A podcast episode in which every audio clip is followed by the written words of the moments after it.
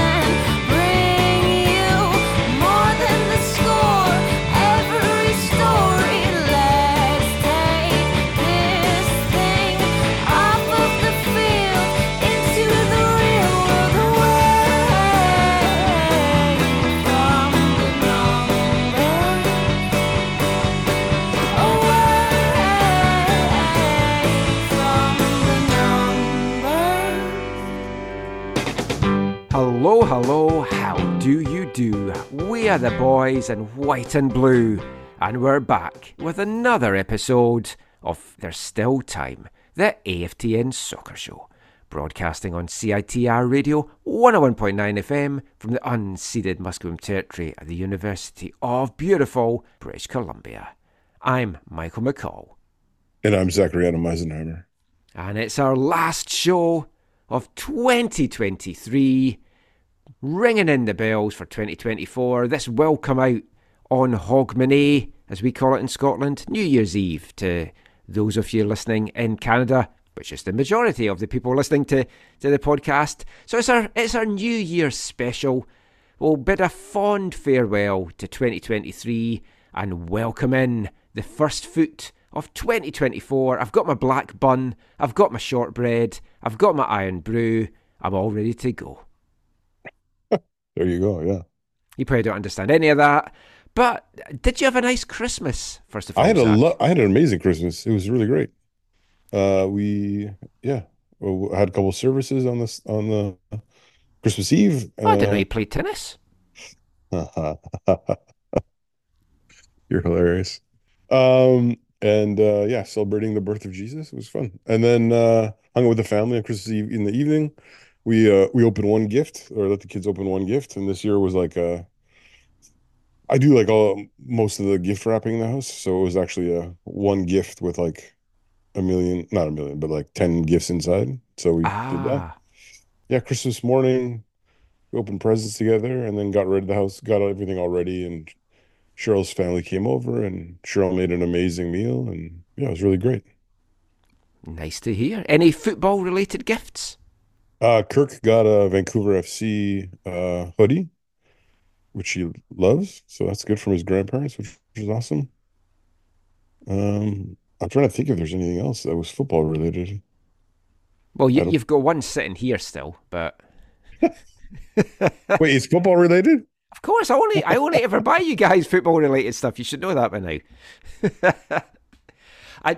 Talking about, you mentioned the birth of Jesus, I saw something that did make me laugh, which was someone had shared a post saying, over 2,000 years ago, a child was born in Bethlehem, and now, all these years later, I celebrate it by opening a little advent calendar and giving my dog a treat every day.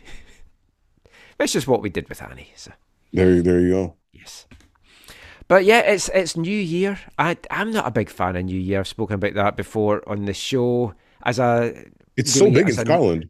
It is, but I'm not really a drinker, as you know, and it's like I find it an excuse for too many folk to get way too drunk, and I've had a variety. We've spoken about them in previous years. I won't go over it again. Of good experiences at New Year, we went to a torch carrying ceremony, a good one, not one of those kind that you see in the South of America. It's like it was to ward off evil spirits and stuff for the year, and been to Edinburgh for a few of the New Year things. I don't know. I'm just not a big New Year person. I really don't like the period between Christmas and New Year, because I like Christmas so much, And I like the lights and the festivities and everything that goes with it. And then it just always seems a little bit of a lull between Christmas and New Year. Oh, we should talk about this warding off evil spirits more sometime. That sounds interesting. No, I love Boxing Day. I always go out and buy, even though Black Friday has taken over the culture here. Yeah, the deals aren't as good anymore on Boxing Day. Black Friday are better deals, which is fine too. You just got to adjust. But no, there were still some good deals on Black Friday. So I went and got some good deals and also had some gift cards to use. So I went and used those on Black Friday to try and get more bang for my buck. You mean Boxing Day? Boxing Day, yeah. Sorry, Boxing Day. So when drove all over the valley to a few different stores and with both my offspring, which was a lot of fun, just hanging out with them, and got to go to one of their favorite places to eat and just hang out. Nice. Any New Year plans? Well, I've been a little under the weather since all you're driving about. Yeah, since the day after Boxing Day. So it's kind of put a pause on our New Year. We were supposed to get together with there's a family we get together with every year, and so we're going to reschedule that hopefully for next weekend. That's cool. It'll be a quiet family gathering at our house probably. Yeah, we always have a quiet one. Caitlin's usually asleep. I have to wake her up just before the bells to go, "It's New Year." She wakes up and go, "Happy New Year." Then she goes back to sleep again. Oh, there you go. Because in Scotland, I heard it's like you get a day off or 2 days off. Or in England, we get 2 days off. Yeah, so we get January 1st and 2nd as holidays. In England, they only get 1 day off. Yeah, they only get one. Wow, and the 2 days is to just help recover from the hangover. I probably is. I don't actually know why we've always had two. Like when I worked in a bank in Scotland, it was like a UK wide bank. So because we got the 2 days off at January, all the English and Welsh staff had to get an extra day that they could take at any point over the year, just because we had to get that extra bank holiday. So it's an official bank holiday, so everywhere's closed there. But yeah, I don't know. I don't really know why we've had the two, but I've usually worked between Christmas and New Year, picked up some shifts at my work, but I think from next year, I think I'm going to actually take it off and just enjoy the darts. I have been enjoying the darts when I've been coming home.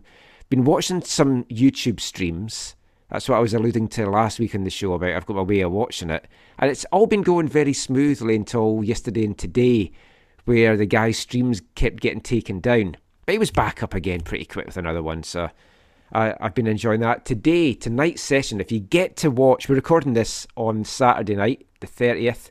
If you can watch the three games from the session on Saturday night, some of the best darts you're going to see. Three fantastic matches. I won't have any spoilers for anyone that might watch it. We're not going to dwell too much on 2023 because it's past. It's all behind us now. And we've done a lot of years in review, so we're going to kind of look forward to 2024 in the show. We'll talk Whitecaps, we'll talk MLS, we'll give some bold predictions. We'll talk a little bit of CPL as well, and it's time for our final awards of 2023, the ones we've all been looking forward to, I'm sure. But just to kick things off, little look ahead to 2024, and what a year footballing-wise I think it's shaping up to be, Zach. Yeah. The first of three really massive years on this continent, but when you look at what's in store, club-wise, international-wise, we all know the World Cup in 2026. I mean, you could even say going into 2027 and 2028 is also massive because you'll have the Olympic football in 2028 in Los Angeles. And then, assuming, which is maybe not too big an assumption, that America and Mexico get the 2027 Women's World Cup, all the eyes are going to be on North America for the next few years here, before then all the eyes go to Saudi Arabia for the next few years after that. But 2024 is the start of these massive years, and hopefully it's the start of seeing the game grow even more at both club and international level, hopefully by a huge scale. Looking ahead to next year, club-wise, for the Whitecaps. They're looking to build on a good 2023. It's their 50th anniversary year of the very first Whitecaps in 1974. Messi, hopefully, coming to town in May. All good things, fighting on four fronts as well. It's the first year of the expanded Champions Cup that's going to see two CPL teams, along with the Whitecaps, battling it out for Canadian pride. In the CPL, hopefully continue to go from strength to strength in these post-COVID years. We'll touch a little bit on maybe some growth of the league, not necessarily next year, but the year after that.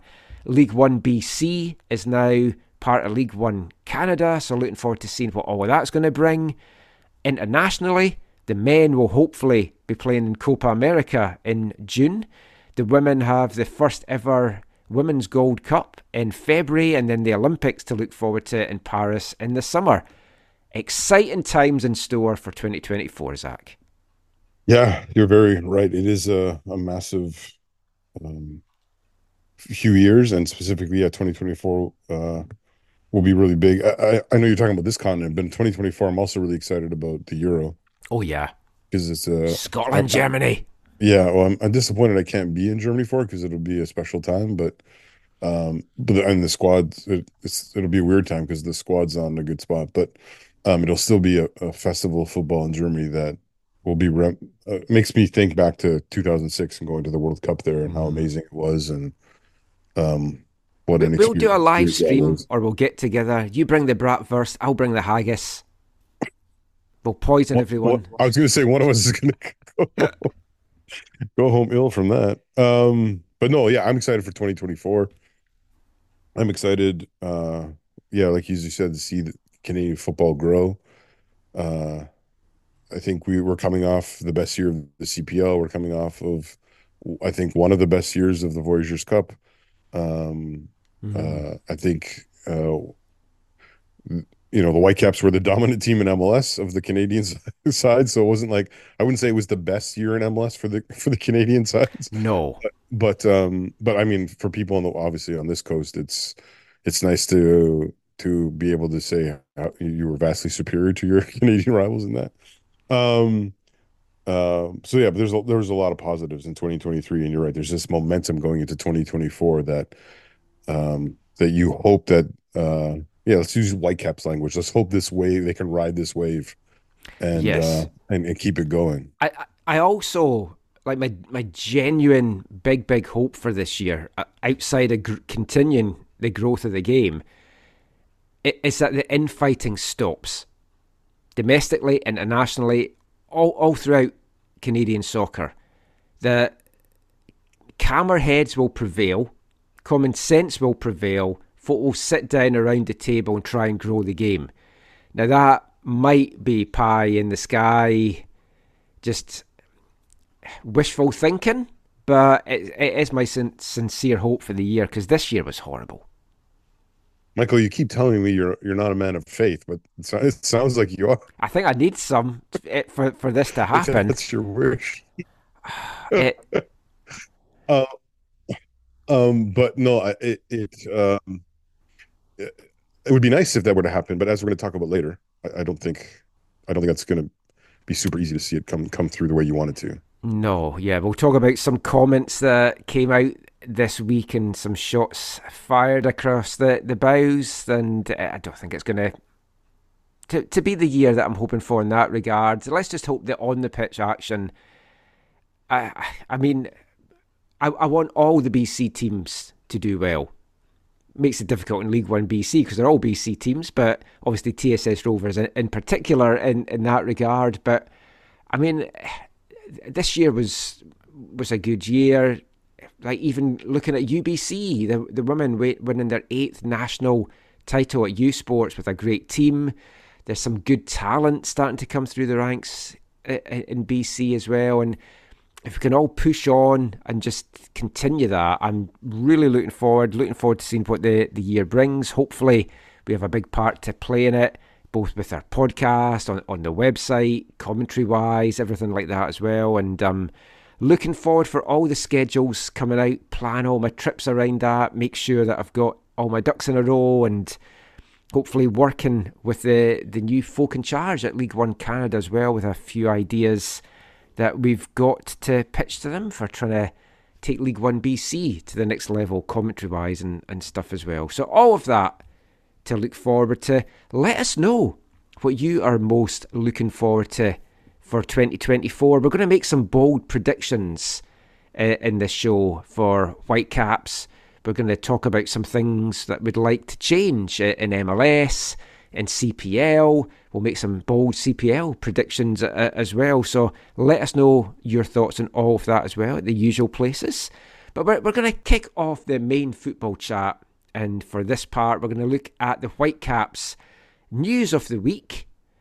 Mm-hmm. And I'm not sure many people were expecting a Whitecaps signing before the year was out. I wasn't. Some people were. Yeah, some folk were. I mean, the rumours were there. I just didn't think we would have anything finalised until into the new year.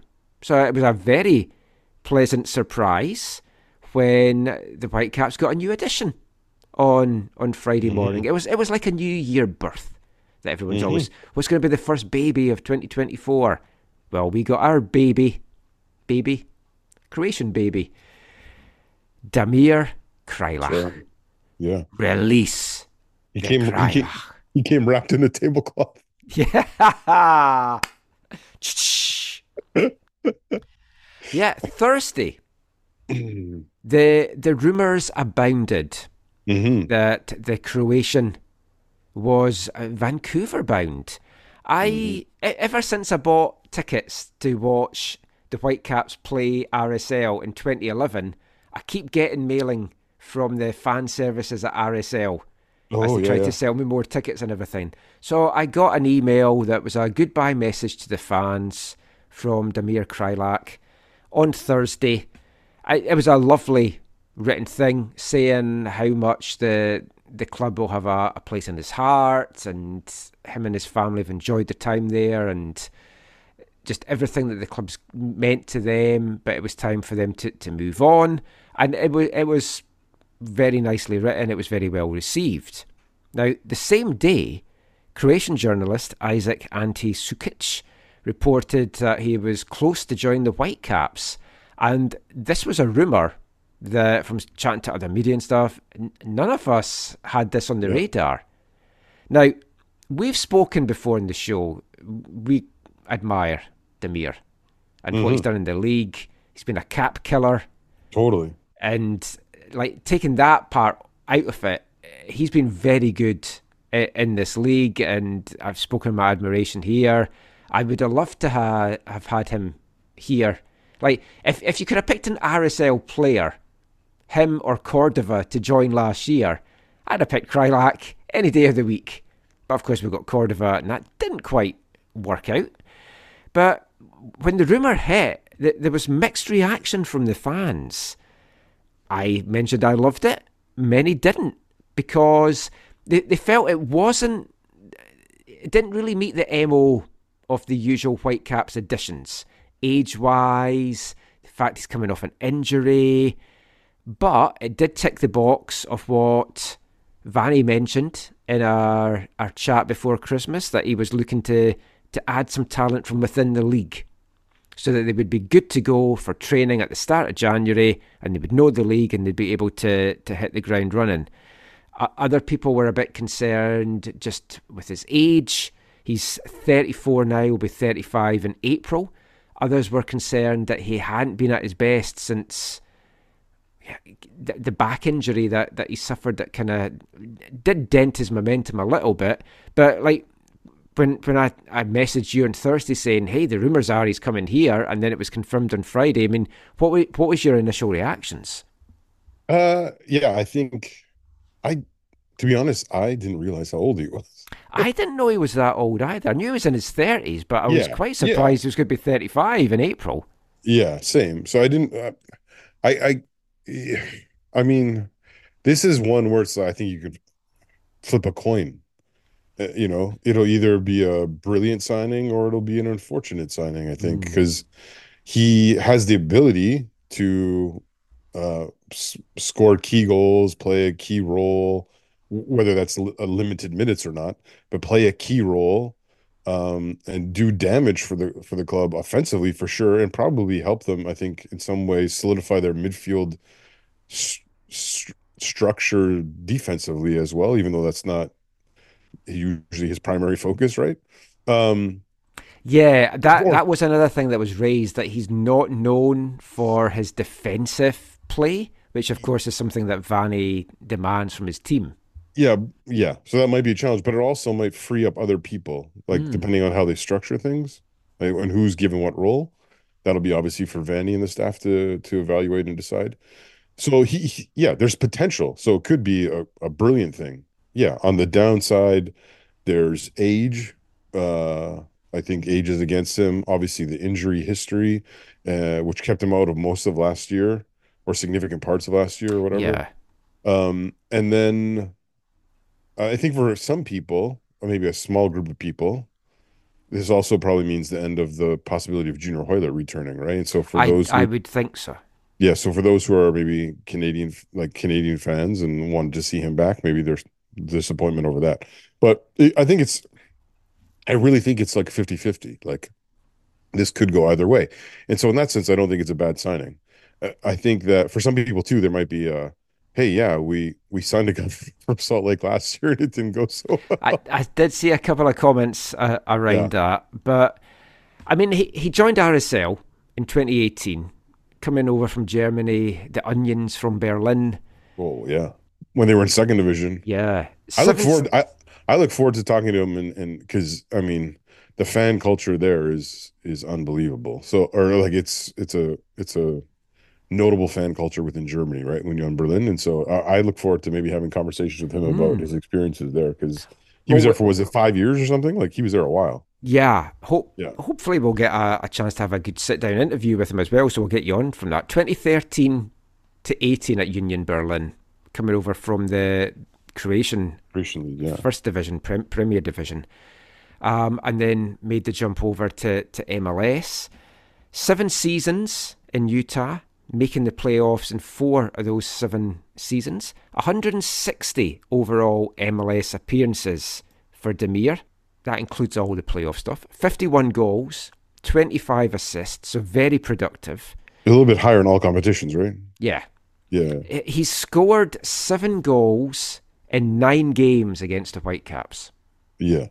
The Whitecaps, along with Colorado and the LA Galaxy, are the teams that he scored most against. Yeah. So that's one way to get rid of the danger, just sign them. Never got an assist against us, though. But he'll have better service. He's busy scoring. Yeah. The end of them all.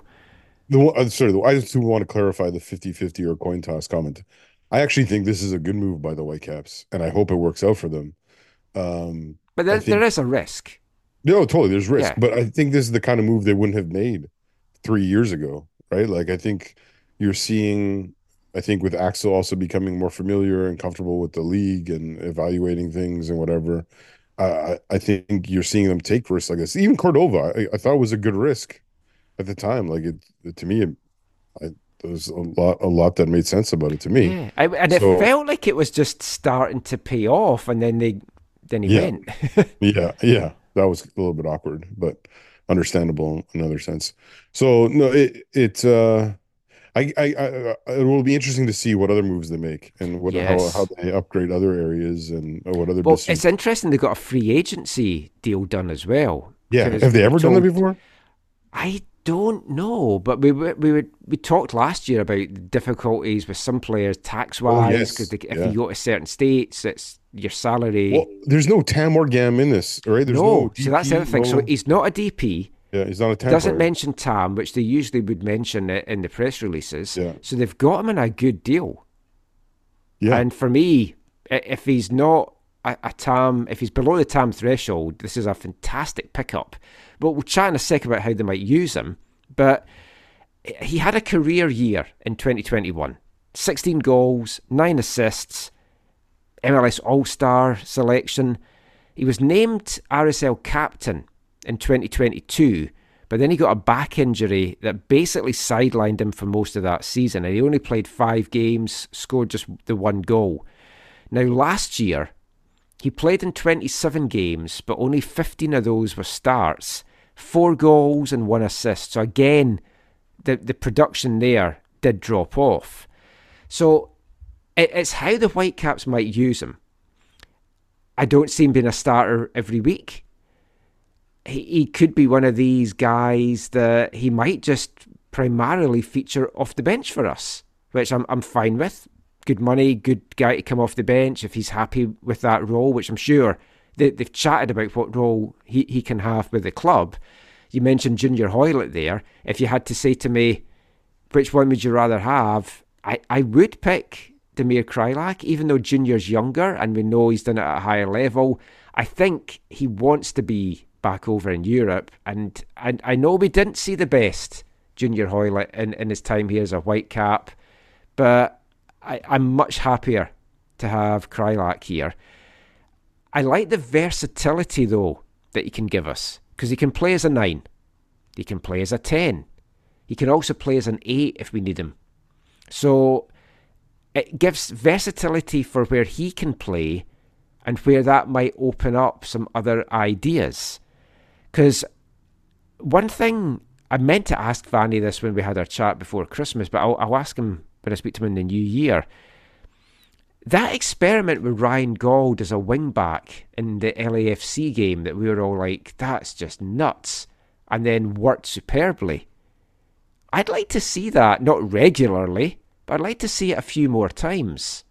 And having Kreilach as the guy that can come and maybe take the 10, the 8 role to take some of the weight off goal to allow him to maybe do that would be an interesting one. There's definitely possibilities there in terms of he provides flexibility for Vanny that like a Hoilett would not. And so I think that's exciting. And I think that it'll allow Vanny to play in different ways, give different looks or different approaches.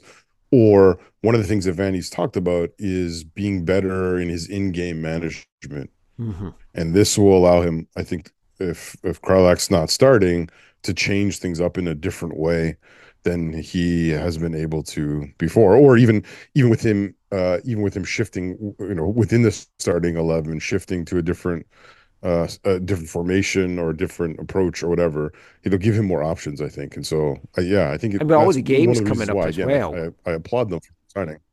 Yeah, I mean, you've got 4 competitions again. Yeah, I mean... And Vanny did say he needs to be better at using his squad better. So this gives so many options. Because you can have Kreilach playing 3 different positions in 3 games and rest 3 different players. Yeah. So, I mean, it gives that flexibility. It's a very exciting signing. And with, I think, greater confidence than, like, obviously a mid-season signing, but greater confidence than you would, like, a player who's just brought out of the academy or whatever, right? This is an experienced veteran player who they're never going to worry about. Yeah. And if we talk as well about what he's going to bring off the pitch. So, in the locker room, you've got that experienced head, and character-wise... When Robbo was here, he talked a lot about the certain characters in the team that he wanted. And that continued with MDS, it's continued with Vanny. Yeah. I think some of them may have looked at that in a slightly different way.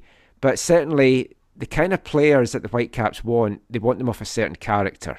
Sometimes it's worked, sometimes their character maybe hasn't been what they were expecting. But in Damir Kreilach, the Whitecaps...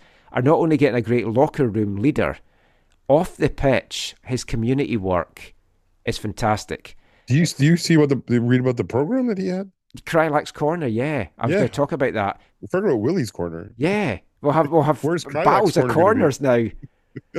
So for anyone that doesn't know, Kreilach's Corner, when he was with RSL, he brought 400 children to the games that otherwise wouldn't be able to afford to come to a game like that. Was it 400 per game? Yeah.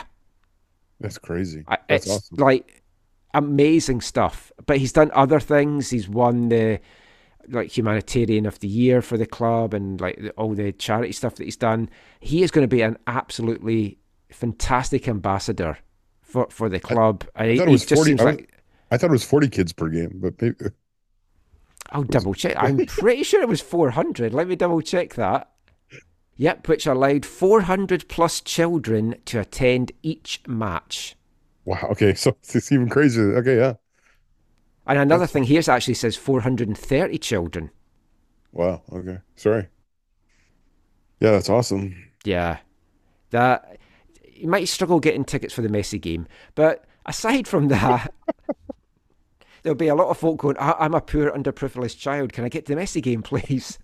But no, in all seriousness, that's like when I knew he did that at RSL, because I'm on RSL's mailing list, and you would send stuff out a lot about stuff that he had done, and I love that. It's something I hate so much about the modern footballer, especially over in the UK.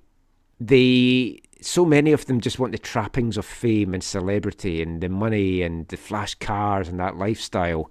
And when you see players giving back, you're like, oh, that's fantastic. But that should be the norm. It shouldn't be that you see a player doing that and think, oh, that's what a great thing he's doing. It should be something that we expect players to do more often. And I think we've got a good bunch of players here in Vancouver. We've seen the work that Ryan Gauld and his girlfriend have done with the Children's Hospital and the visits that they've done, and other players over the years and stuff as well. So Damir Kreilach, a great addition to the Whitecaps.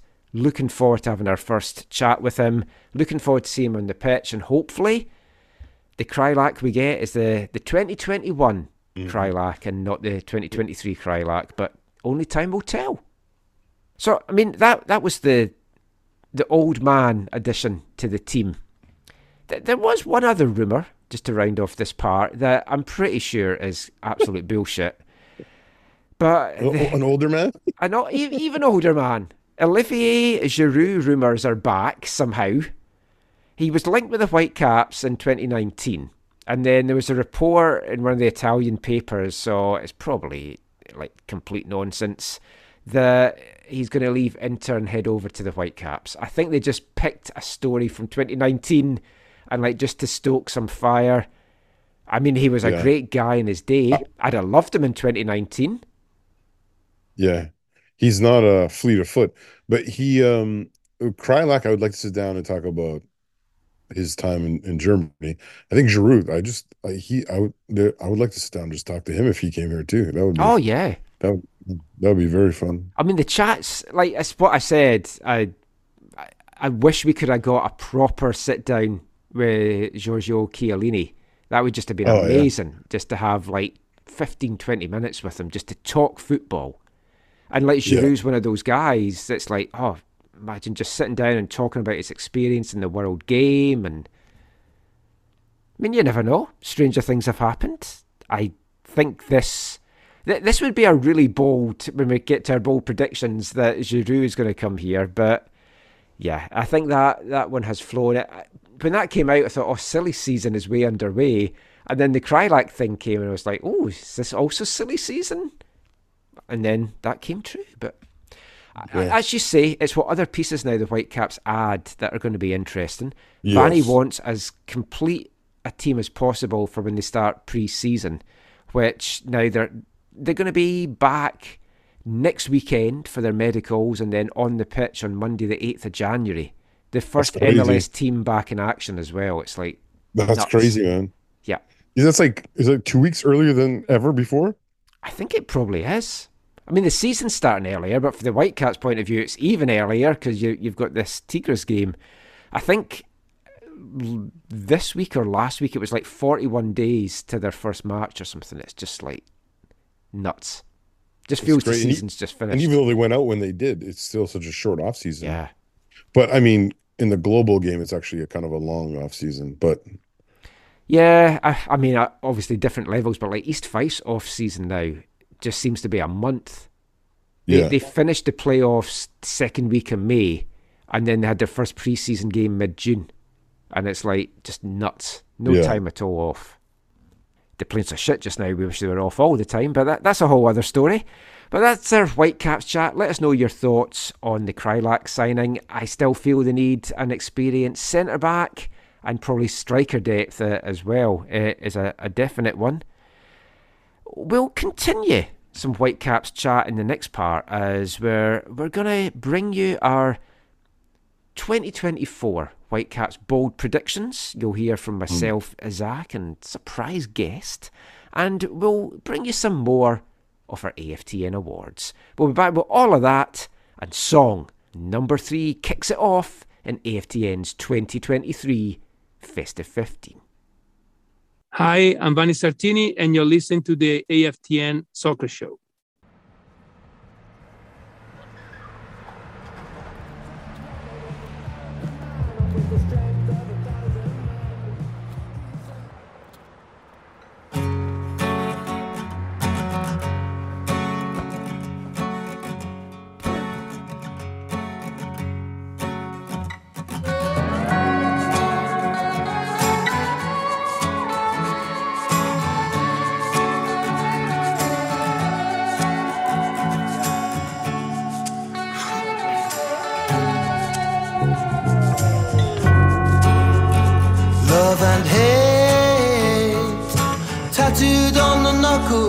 Round the handles of a blade, on the knuckles, round the handles of a blade, a bloody blade.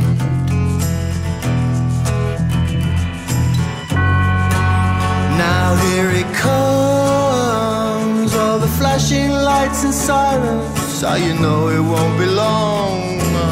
Time for the radio to play your last song, your last song.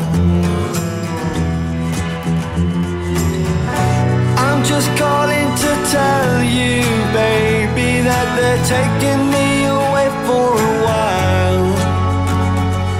Well, don't blame me, it's the world that made me, and they're taking me away for a, taking me away for a.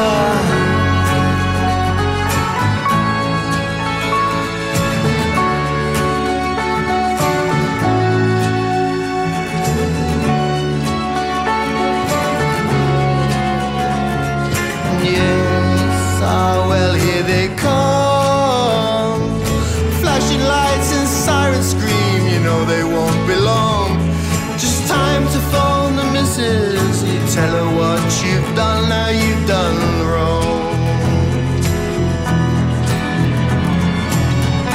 I was calling to tell you, baby, they're taking me away for a while. Oh, you can't blame me, it's this world that's made me, now they're taking me away for a while, taking me away.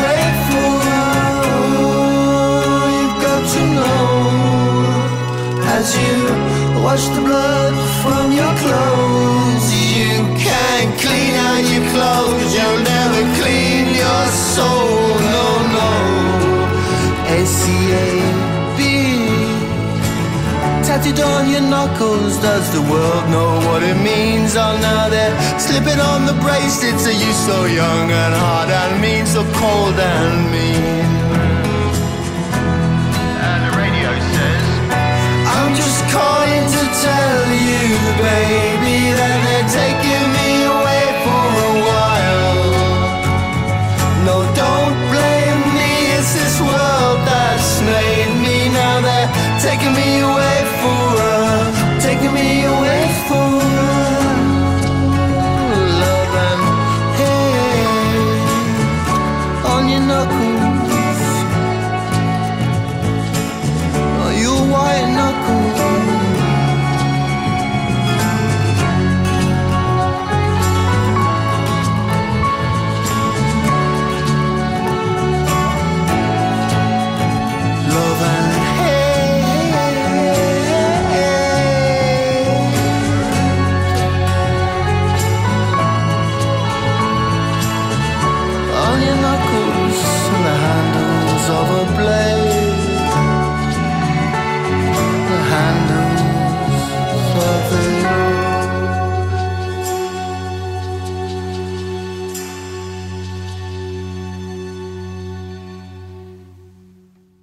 Welcome back to the AFTN Soccer Show on CITR Radio, 101.9 FM. And kicking off this part, it's song number 3 in AFTN's 2023 Festive 15 if you're a new listener to this show. What we started off last year and continuing this year as a little nod, a homage to John Peel and his Festive 50, I picked my favourite 15 tracks from the year. Maybe I missed some out that I remembered later on, but up the top, I've tried to not have bands feature too much in it, but the Libertines have featured twice now, and they featured their song number 3, another song taken from their forthcoming album, All Quiet on the Western Esplanade, that will drop in March. That was the second single, Night of the Hunter.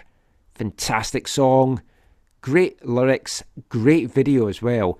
If you watched the video for the song that was number 5 in our Festive 15, Run, Run, Run, the end of that carries into the start of the video for Night of the Hunter as well. So check those out on YouTube.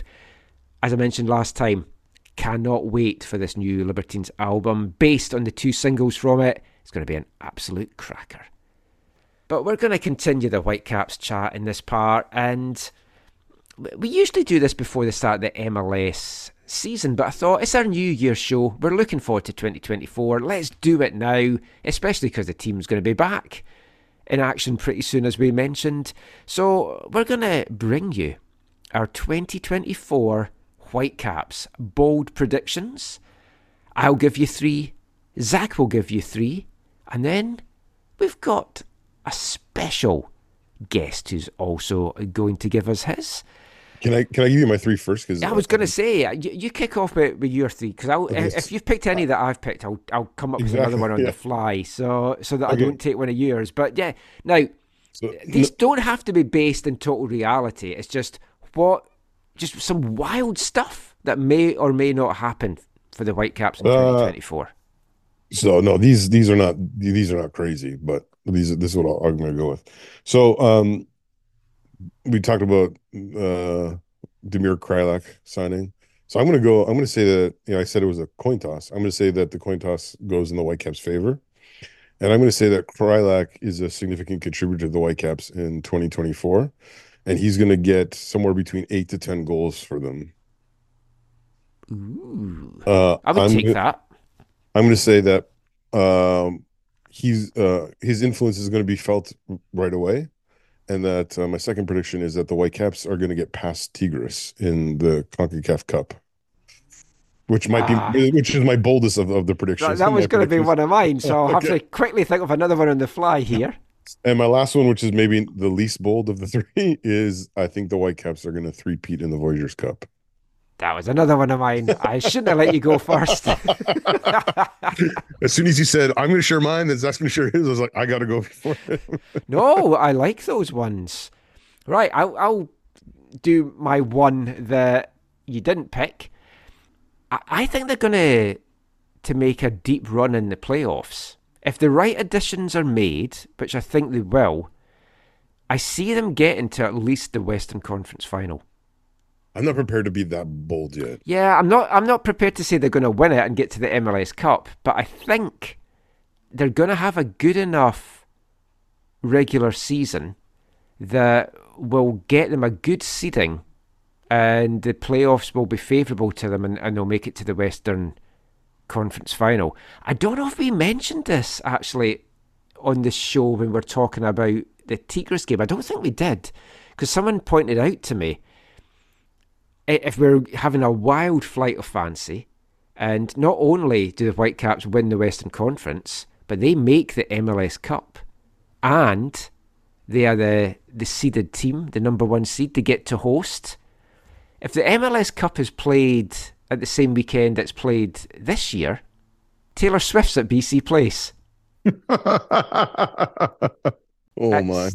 Like, I heard that. Incredible. I think either you told me that or I read that somewhere. Oh, man. I mean, that would be the most Whitecaps thing ever. Yeah, it would be. We're hosting the MLS Cup, but we're in Langford. No. Get the bleachers packed into Swangard. No, they would, yeah. They would. Oh. I mean, because I could honestly, in that case, could you not see the league saying, we're going to push it back a week because it's indoors anyways? Oh, they could do. Assuming, that indoor playground or whatever isn't happening. Oh, there's going to be some Christmas... Christmas market? Yeah, Dickens Christmas fair, which they have in San Francisco, which if you've never been to, we've been twice now. It's absolutely amazing, the Victorian Dickens fair at the Cow Palace. But yeah, that just amused me when I found that out. Yeah. Can't remember who it was that told me, but thank you for sharing that. I thought I saw it on Twitter. It was someone on Twitter that shared it with me, so yeah. I think my first bold prediction, the Whitecaps will get to the MLS Western Conference at least. Hmm. This is I had initially this in my top three and then I took it out, but since you've gone for two of mine, I'll put this one back in. Ryan Gauld is going to start the season on fire. Mm. He is going to light it up, so much so that Steve Clark is going to give him his first Scotland call-up. Oh, I like that. Ahead of the Euros. And if he does well, he'll be in that Euros team. I thought about that, actually. I thought about that as one of mine. I think that's my most far-fetched one. No, but it's good. I guess you just got to avoid any head injuries in the preseason or the early part of the season. That's what derailed him at the beginning last year, right? Oh, it was, yeah. Yeah, yeah. And... I'll have my third one. I'll pick up another player one here, because this was another one I kind of toyed with. I don't know which one to go for, so I'm kind of hedging my bets here, but Simon Betcher or Levante Johnson, one of them is going to really break through and challenge Brian White in the scoring, and by the end of the season will be the starting striker over Brian White. Yeah, that's ridiculously bold. Okay. Well, I mean, can Brian White have another career year? That's two he's had in three seasons now. Yeah, that's... Of course, Kreilach could come in and be the guy that then is the starting striker by the end of the year as well, but... Yeah. Yeah, I don't wish any bad will to Brian. I'd love them all to be banging the balls in the back of the net. I specifically didn't say that Kreilach would be the Whitecaps' leading scorer with 8 to 10...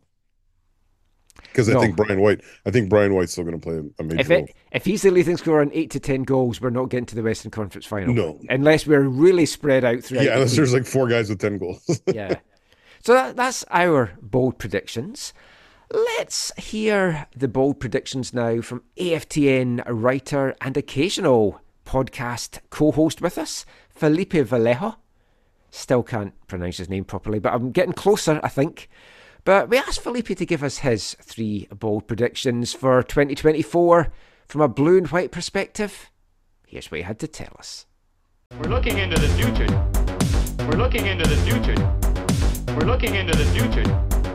Hello, AFTN listeners. This is Felipe Vallejo coming at you from Ontario, where I am for the holidays.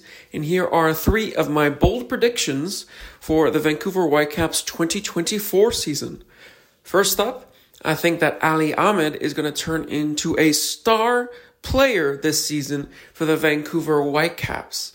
I think he's shown last season everything that he has available to give for the team, and I think he's going to take a starring role in the team this year. And if we're going to get some success, it's going to fall down to a lot on his part. Secondly, I think the Vancouver Whitecaps are going to make it to at least the semifinals of the Western Conference in the playoffs, if not further. I think if they make the right additions in this offseason, which so far with Kreilach, it seems like we're moving in the right direction there, then they can be some strong competitors for the season coming, especially off of the pretty successful 2023 season. And lastly, dependent on obviously that last prediction, I think that if we reach the Western Conference semifinals or finals or beyond, I think Vanny Sartini will be nominated for Coach of the Year award at the end of the season. And I think that if he does bring us to that stage in the playoffs after everything that he's already done for the Whitecaps in this tenure, I think it will be more than deserved for the gaffer. We're looking into the future. So Felipe there, Zach, given his bold predictions, predicting Ali Ahmed has a breakout year. I can definitely see that happening because that midfield role is there for someone to grab by the scruff of their neck. Whitecaps, he feels they can get to at least the semis, maybe deeper in the playoffs, on kind of similar to me. But if they do that, Vanny's in the running for Coach of the Year, which, if they did all that, I believe he would be, but I cannot see American MLS journalists voting for him. Although they do like him and his antics and stuff. You have to remember he's going to be missing for the first 6 games. He'd be doing it in a really short period of time. Yeah. But yeah, interesting ones there. You've heard ours. Let us know your bold predictions. You don't have to give us 3, but you can if you want. They can be wild flights of fancy. They can be more based in reality. But we're saying bold predictions. And when we've done this before and other folks done similar things, I've read folks saying, oh, come on, you can be bold, but they have to be like based in reality. Like, don't say Messi's going to love Vancouver so much when he comes here, he's going to put in a transfer request and ask to make a move to Vancouver. That was number 6 in my bold predictions, but I don't think that's happening. A bold prediction could be Messi doesn't turn up and play the game at BC Place. Interestingly, though, I did read Messi is going to miss 6 or 7 games when he's away with Copa America, and it's all Eastern Conference teams that he'd be playing against. So this schedule is definitely designed for Messi to play against these Western teams. Are you shocked by that? Well, one thing we did forget to mention when we were talking about the Whitecaps schedule last week is there's a couple of dates because of the packed calendar that the Whitecaps are going to be playing in international windows, including they play RSL when Canada play Trinidad and Tobago. Oh, yeah. So I don't want us bringing all these Canadian guys to the team because we're going to have a big void for that international window. We also have 2 games against Dallas in the international windows, which Dallas will have players away as well. But that's a team that you're thinking they're going to be in or around where we're challenging for.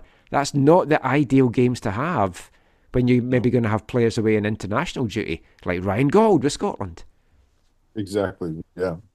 Yeah, there's definitely things you can see in the schedule that are have been set up certain ways. And like you said, there's things that don't favor Vancouver, but those are just challenges to overcome, right, Michael? Yeah, if we've got a big enough squad and good depth, which is what they're targeting to have better depth this year, hopefully that won't be an issue. And Dallas as well, they'll definitely be hit with players going away anyway. But yeah, that was our bold predictions. Let us know yours, aftncanada@hotmail.com. AFTN Canada on Twitter, /X. Still can't get used to calling it that. So let's just call it Twitter. Yeah, I do. And then I'll just wait for someone to go, it's not called Twitter anymore. That was lovely. Yeah, just like I call linesman. I told this story before I was doing commentary, and someone from BC Soccer was there going, you keep saying linesman, they're assistant referees. I was like, yeah, no, they're linesmen to me. And then it's like, what if it's a woman? What's a lineswoman then? And they never said anything else after that. Oh, no. Anyway. Lines people? Lines people. Yep. Line smurfs if they are blue because it's so cold.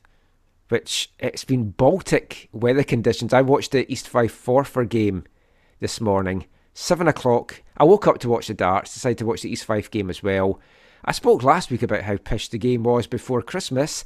This one was even worse. It was 0-0. East Fife played against 10 men from the 37th minute. Couldn't score. It was played in what the weather forecast said, rain, sleet and snow and wind, and it felt like -3. And I was watching that and I couldn't help but think, why do we play winter football still in Scotland? It's like we've definitely got the right idea over here of having that summer schedule. Although I do like getting out to my VMSL games in the winter, but we are quite mild over here. Anyway, another digression. Let's get back to the chat. And for the rest of this part, we're going to hand out some more of our AFTN awards. I kept the final ones for the final show of the year. These are the tasty ones. And for these awards, Zach, it can be anything, any club, any country relevant or Canadian country relevant thing, anything that we basically cover on the podcast, you can have as your answer. And you can have more than one if you want. I feel like I gave all mine last time. You kind of did, but we didn't talk about all of these. Yeah. If there's any we don't have, we can maybe skip over, because I wrote down all the ones we've had. So, for example, haircut of the year. I'm not sure I can come up with one for this year. Because Rusty stopped changing his hair, right? Well, we didn't see him, so who knows what his hair's like now. I for that one, I would have said Rocco Romeo, just because it's the most like my own. Yeah, I was thinking most like yours, did you say? Yeah, he shaved his head. I thought he had dreads at this, or cornrows. Rocco Romeo is bald. Yeah. Who's got cornrows?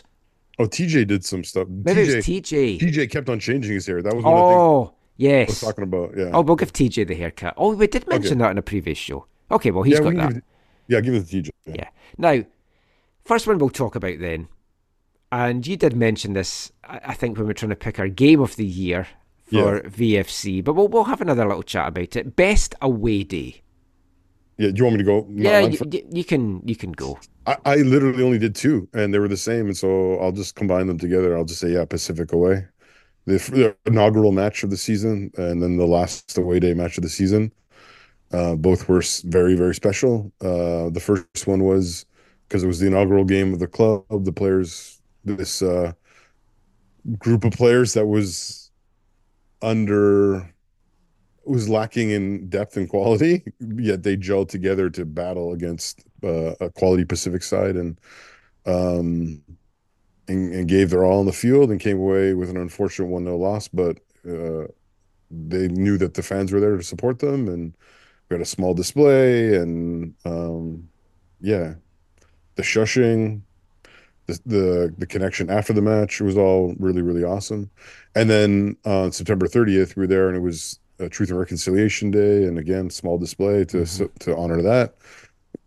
And on that occasion, our players, after two defeats against Pacific in the first two games, we had won the third game at home, and then in that game we completed our double by beating them away 2-1.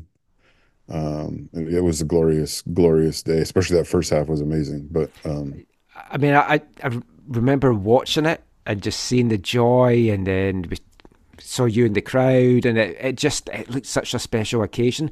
I couldn't make it over to that first game. Well, you were working, right? I was commentating, so I couldn't make it over for that, and I wish I'd been there. I know the result didn't go the way you wanted it, but I missed the very first game, and I missed the very first home game, because I was doing the League One commentary.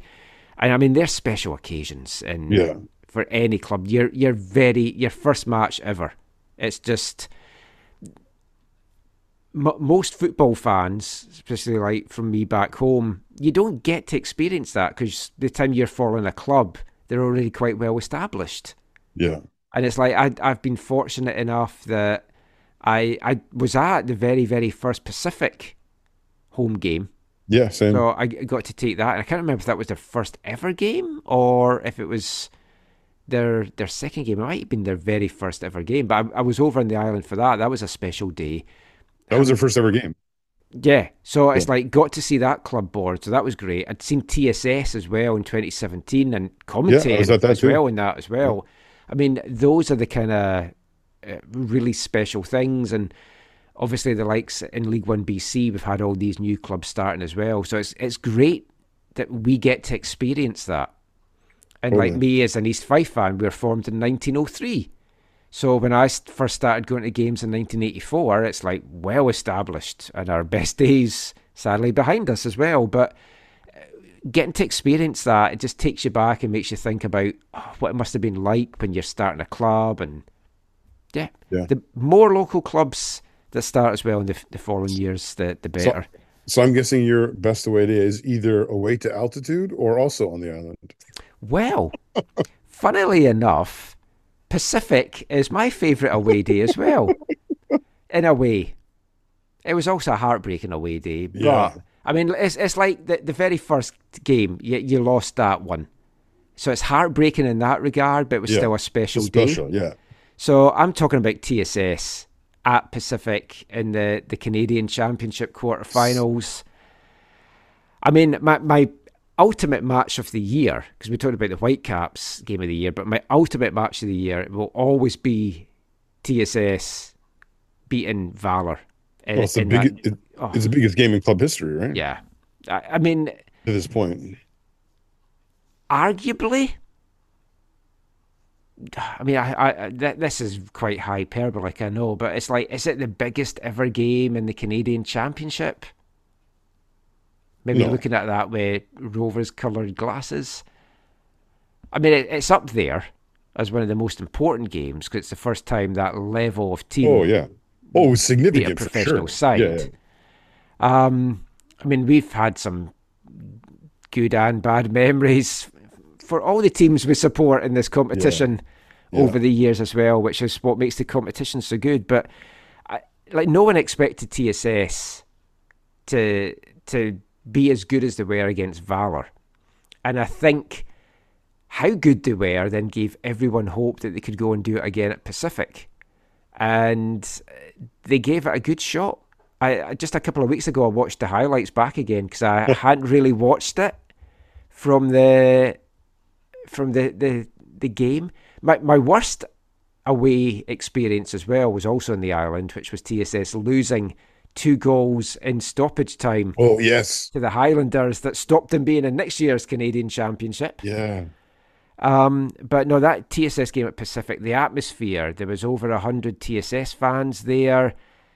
Not all of them made it over from the mainland. There was folk from the island that had come down, Harbourside fans and stuff as well. But the atmosphere was great. They were singing non-stop. We were under the roof. Pacific's hospitality that day was great. They gave us a suite. I bounced between the suite, getting some free food in there, and the press box, getting some free food in there. I did quite well. I certainly stocked up. But the reason for me it was the best away day is because I was working as the communication media officer for TSS. Right. So I travelled with a team, spent... The Tuesday travelling over, doing the media, setting up the media call, at training, being at the game, doing the post game media, and then the journey home. You told me a number of really great stories from behind the scenes of all that. Yeah, but to see all that is amazing. Like there's things happened that I've not spoken about. I'm not sure that anyone else has spoken about. I'll tell a little story now that. The Swingardians may be a little, I don't know if they want this out there, but it's getting out there now. Before the game, there's a famous moment in TSS history when they won the League One BC Championship on penalties, and Devin O'Hay, striker, who didn't feature this year sadly due to injury, and his mum passed away as well, so he didn't feature for the team this year, but after we won the 2022 championship, he grabbed the Swangardians flag, ran with it across the pitch, and put it in the centre circle. Yeah, like Graham Zunas in Turkey. Yeah. On the bottom of the flagpole is some Swangard dirt. Mm. So that was taken off the flagpole, taken over to the island, and spread in the centre circle before the game to bring a little bit of Swangard to the Langford pitch. Now, it ultimately didn't work. But it was such a good game. It was such a good occasion. Just travelling with a team, getting to experience a proper minnow cup thing like you see in the FA Cup over the years. It was just an amazing day. The result didn't go that way. Part of that result may feature in the next part with another one of the awards. But yeah, for me, that was the best away day. So I think if we put them all together, we can basically say Pacific's the best away day. Totally. And if you haven't got a chance to get over to a game at Pacific, definitely do. And if you're a Whitecaps fan or a Cavalry fan, you've got opportunities coming up quickly. You've got a great chance to go and see the stadium. It's a cracking wee stadium. I mean, you were over at it for the women's game as well. Yeah, that's right. I did three games this year. Yeah. I did two because I did the Whitecaps when they went over there as well. Right, which was also another horrible away day because of the Ali Ahmed incident. Yes. Oh, yes. Yeah. If we have a scariest moment of the year award or the horror moment of the year award, it's that Ali Ahmed incident because we genuinely thought he was either dead because they put the sheet around him. Yeah. We thought he'd broken his neck, paralysed, something really, really bad. And yeah. So between you and I, we went to Starlight 5 times this year. Wow, yeah. I could have done more. Oh yeah. Yeah, that's nuts when you think of it that way. But yeah, so Pacific best away day. Now the next one in our awards. This is an interesting one. We always give a quote of the year, and I always usually go for something quite weird and wacky. I've got two for this, and I've gone for a Whitecaps one, and I've gone for a Vancouver FC one, and they're both quite controversial ones. Could you clarify your Whitecaps one? Oh yeah, because I did put in the rundown Vanny's ref one, which maybe doesn't narrow it down. Yes, but are you talking about the off the record one? I'm talking about the off the record one. Yeah. Oh my god.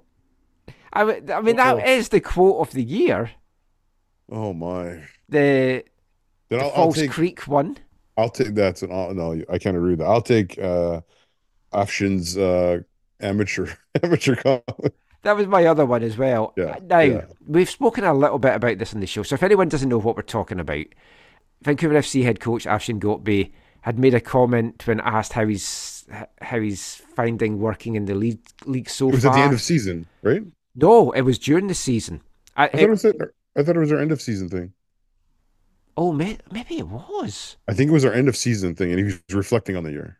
Maybe it was that then. Yeah. And he just said, well, I'm used to dealing with professionals. There's a lot of amateurs. Yeah. That I've had to deal with. And then he clarified it to talk about, most of these people are new to this. Yeah. Most of these players have not been professionals before. But it's one of those quotes that you just snip that bit of the quote and you put that out there. Of course, the other quote of the year from a Vancouver FC bent is Shan Hundel's infamous. I knew you were going to say that. It's nice that Vancouver has a winning side. Or if you're a Whitecaps fan, you take Har's out of context Julian Gressel. Yes, poor Julian. It's like I don't know what the CPL is. Julian Gressel doesn't care. It's a league doesn't matter to him. But I mean, I genuinely think the quote of the year has to be Vanny's False Creek quote, just because of the publicity that it attracted and the fallout from it. Without rehashing the whole thing, I would just say I can't agree with that because of the negative connotation that it implied, despite it being in jest. Well, the man central to that quote as well might be somebody that features in an award in the next part as well. So that's interesting, tying our first two awards there together. But just like that whole incident with Vanny, like just that whole period of play for the sending off, not the quote afterwards. There's a podcast which I've meant to listen to for a while, and then I forgot about it, and then they had one of the hosts of it on another podcast that I listened to. I was like, oh, I need to start listening to that. It's two retired Scottish referees that do a podcast about refereeing and decisions and stuff in the world game. So they want you to send them incidents for them to talk about. So I'm going to send them that whole incident from start to finish, including Vanny's reaction, because I'd love to get their thoughts on it. The podcast is called Behind the Whistle, or at least that's their Twitter account. I can't remember what the podcast is called, but yeah, that'll be a curious one to see. I mean, this might bring us into the next one, because some folk might say, we always give an award for most embarrassing moment. Now, I'm sure some folk would find Vanny's actions quite embarrassing, because that was what a lot of the comments were on Twitter afterwards. And I've kind of gone back and forward on what I feel would be an embarrassing moment, and it's going to tie in a little bit with one of the awards in the next part. But in the end, I went for Josh Heard from Pacific FC basically admitting after his team beat TSS that he went down very easily. I'm not saying diving, because he didn't use those words, but he went down looking for the penalty that basically got his side home. And the referee in that game apologised to TSS afterwards when she watched it back and said it wasn't a penalty. Yeah, I totally understand what you would go for that one. I think for me, I would go with, in a similar way, these next two are kind of together for me, this award and the next one. Mm-hmm. Well, we'll see what the next one is. The next award and the final award for this part is Disgrace of the Year. Because as much as you feel that way about Josh Hurd, I feel similarly towards Meyer Bevan. Yeah. And I would also, like I said, when we were talking about the Vancouver FC review show, I would talk about, like CPL officiating or lack of some type of VAR in CPL. I think kind of fits both of those categories quite well. There were some quite embarrassing refereeing decisions across CPL this year. Yeah. That's got to be said. I mean, my disgrace of the year is basically Don Garber's comments about the US Open Cup. Yeah. And just devaluing the competition. And there's not been any more since our last show on that. But I mean, that to pull your clubs out of that famous competition, to try and pull your clubs out of that famous competition. I mean, that fits the brief of disgrace 100% for me. So yeah, that would get my Disgrace of the Year award. That was Garber's New Hope. Then you had the USSF Strikes Back. Now we'll see if it's return of the MLS club to the US Open Cup. So are you saying Don Garber is Darth Vader? Well, he's disgraceful for sure. Mm. We used to refer to him more as Mickey Mouse than Darth Vader. I think I've mentioned this before, that when you're driving down to California, you go through a little place called Garber, or you can go take a turn off to a little place called Garberville. I did it because I just wanted to see what it looked like. Fun fact, they don't take gam. I was going to say, no Garber bucks, eh? I knew you were going to mention that. Had to get that in every single show. So let us know your favourite away days of the year. I'm sure TSS fans, you don't need to let me know. I know what that one is. If you've got another quote of the year that really grabbed you, and remember, it doesn't have to be Whitecaps or Vancouver FC. It can be anything across Canadian or North American soccer. If you've got a good haircut of the year as well that we might have missed. And what was your most embarrassing moment that you witnessed? And what was your disgrace of the year? That's some of those awards. We've got a couple more coming up in the next part. And we're also going to talk about some changes that we would like to see in MLS and CPL and across world football. And we'll be back with all of that and number 2 in AFTN's Festive 15 after this. Hi, I'm Ryan Gauld and you're listening to the AFTN Soccer Show.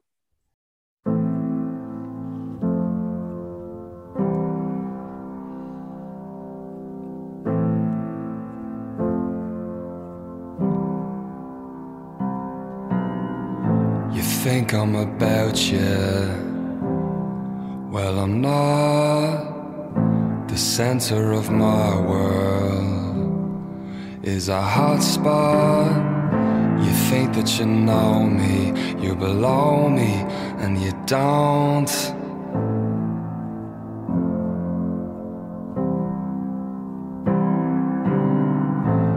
All of the people, they can fly straight to that white hotel, up in the sky. I'm hard as my money, yeah, you're soft as a lie.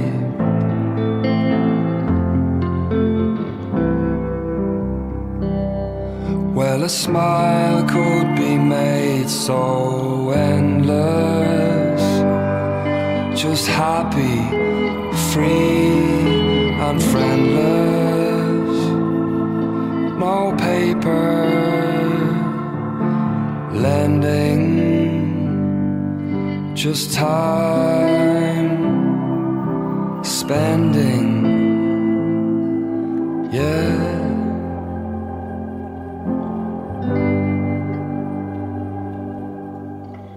You think that you love me, but you don't. Think that you know me, yeah, well, you just don't. Did you know I'm into your brother? Did you know I hated your show?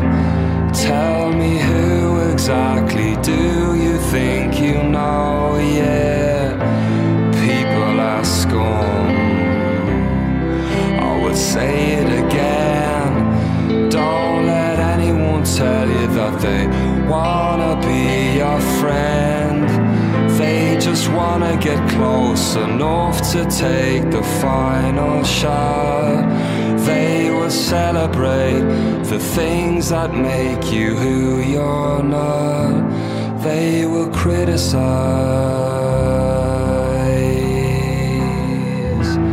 all of the people. Well, a smile could be made so endless. Just happy, free and friendless. No paper lending, just time spending.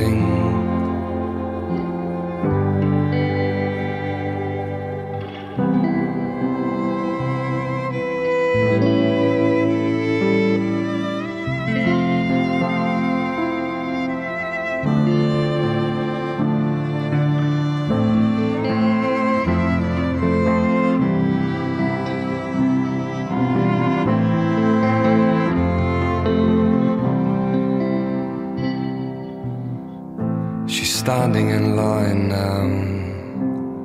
at the fun fair, fistful of tokens, yeah, and charm to spare. What kind of fool would follow signs that were never there?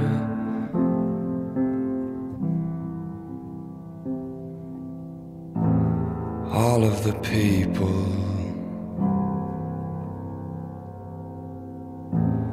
all of the people.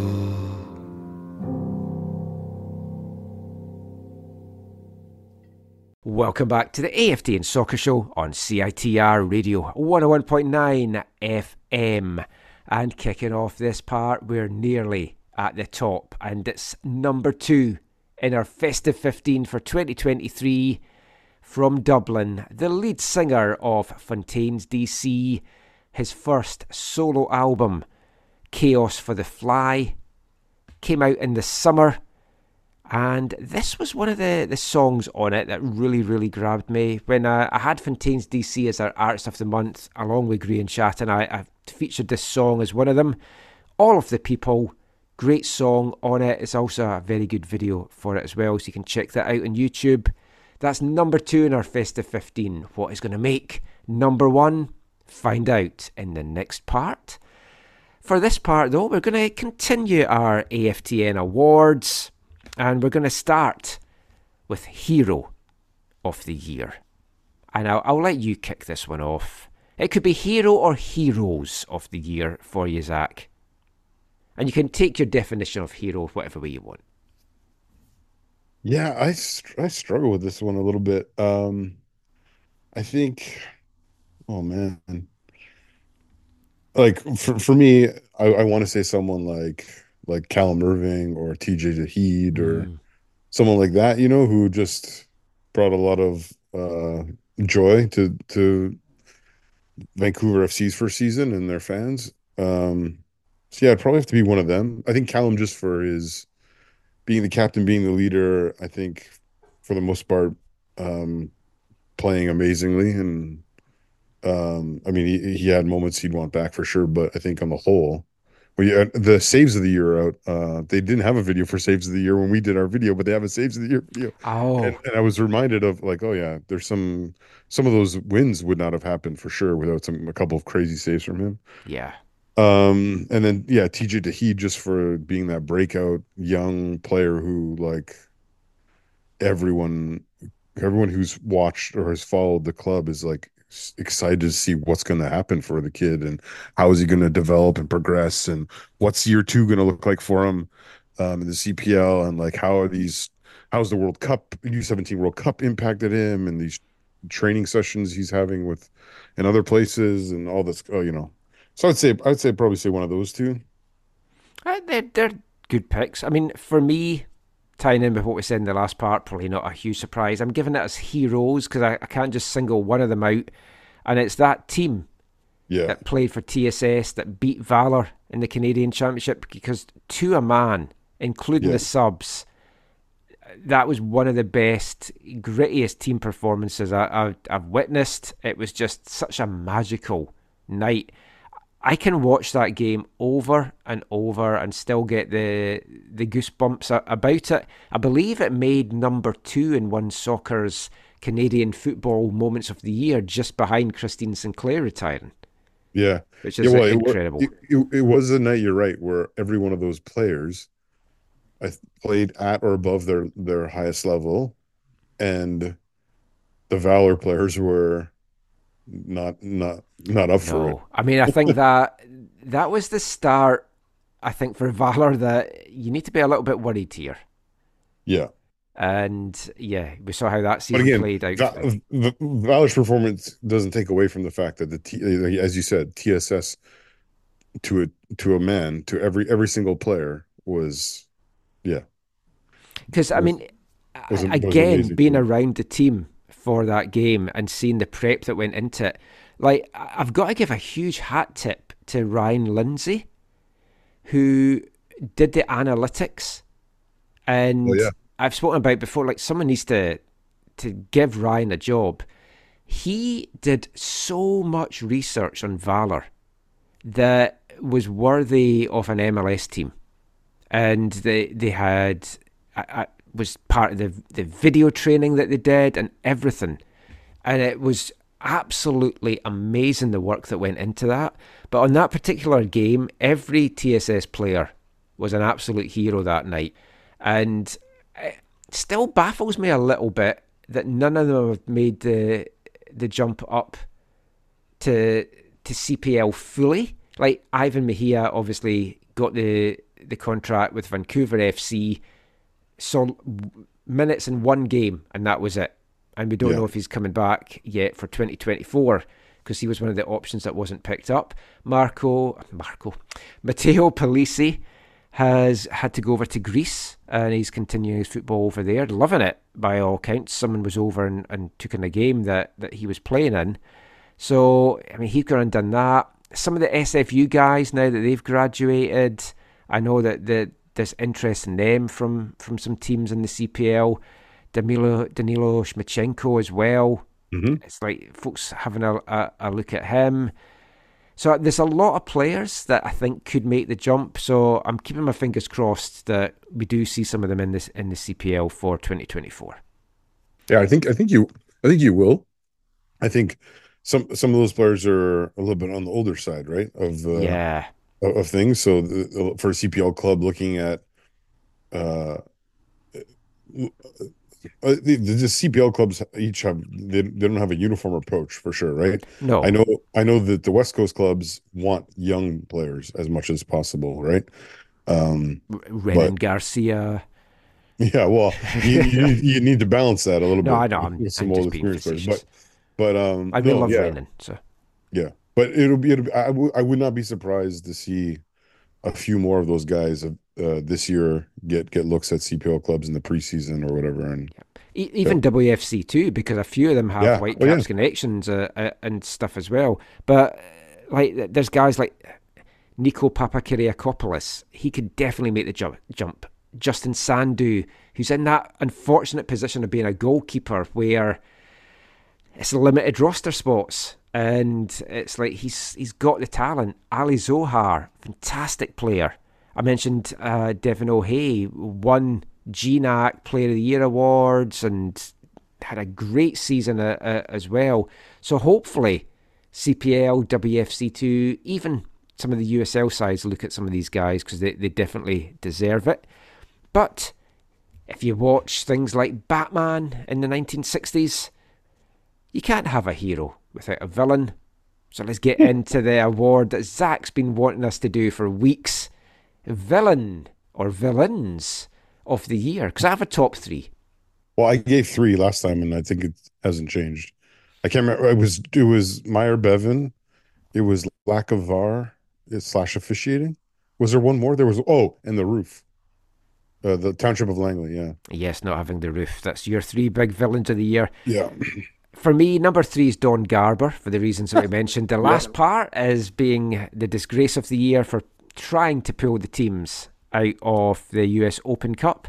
And number two, Josh Herd, as I mentioned in the last part, for that dive for Pacific FC against TSS in the Canadian Championship. And number one, it has to be the man that likes to sing Splish Splash, I was having a bath.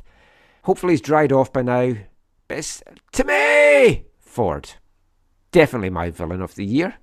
Should ask Vanny if he made his villain of the year and see if he gets another fine. Yeah, no, I don't think you'll hear him comment on anything about that. No. Let us know if Tim Ford made your villain of the year, or if you've got anyone else that really annoyed you this year. What are the chances that MLS puts him at BC Place in 2024 for a match?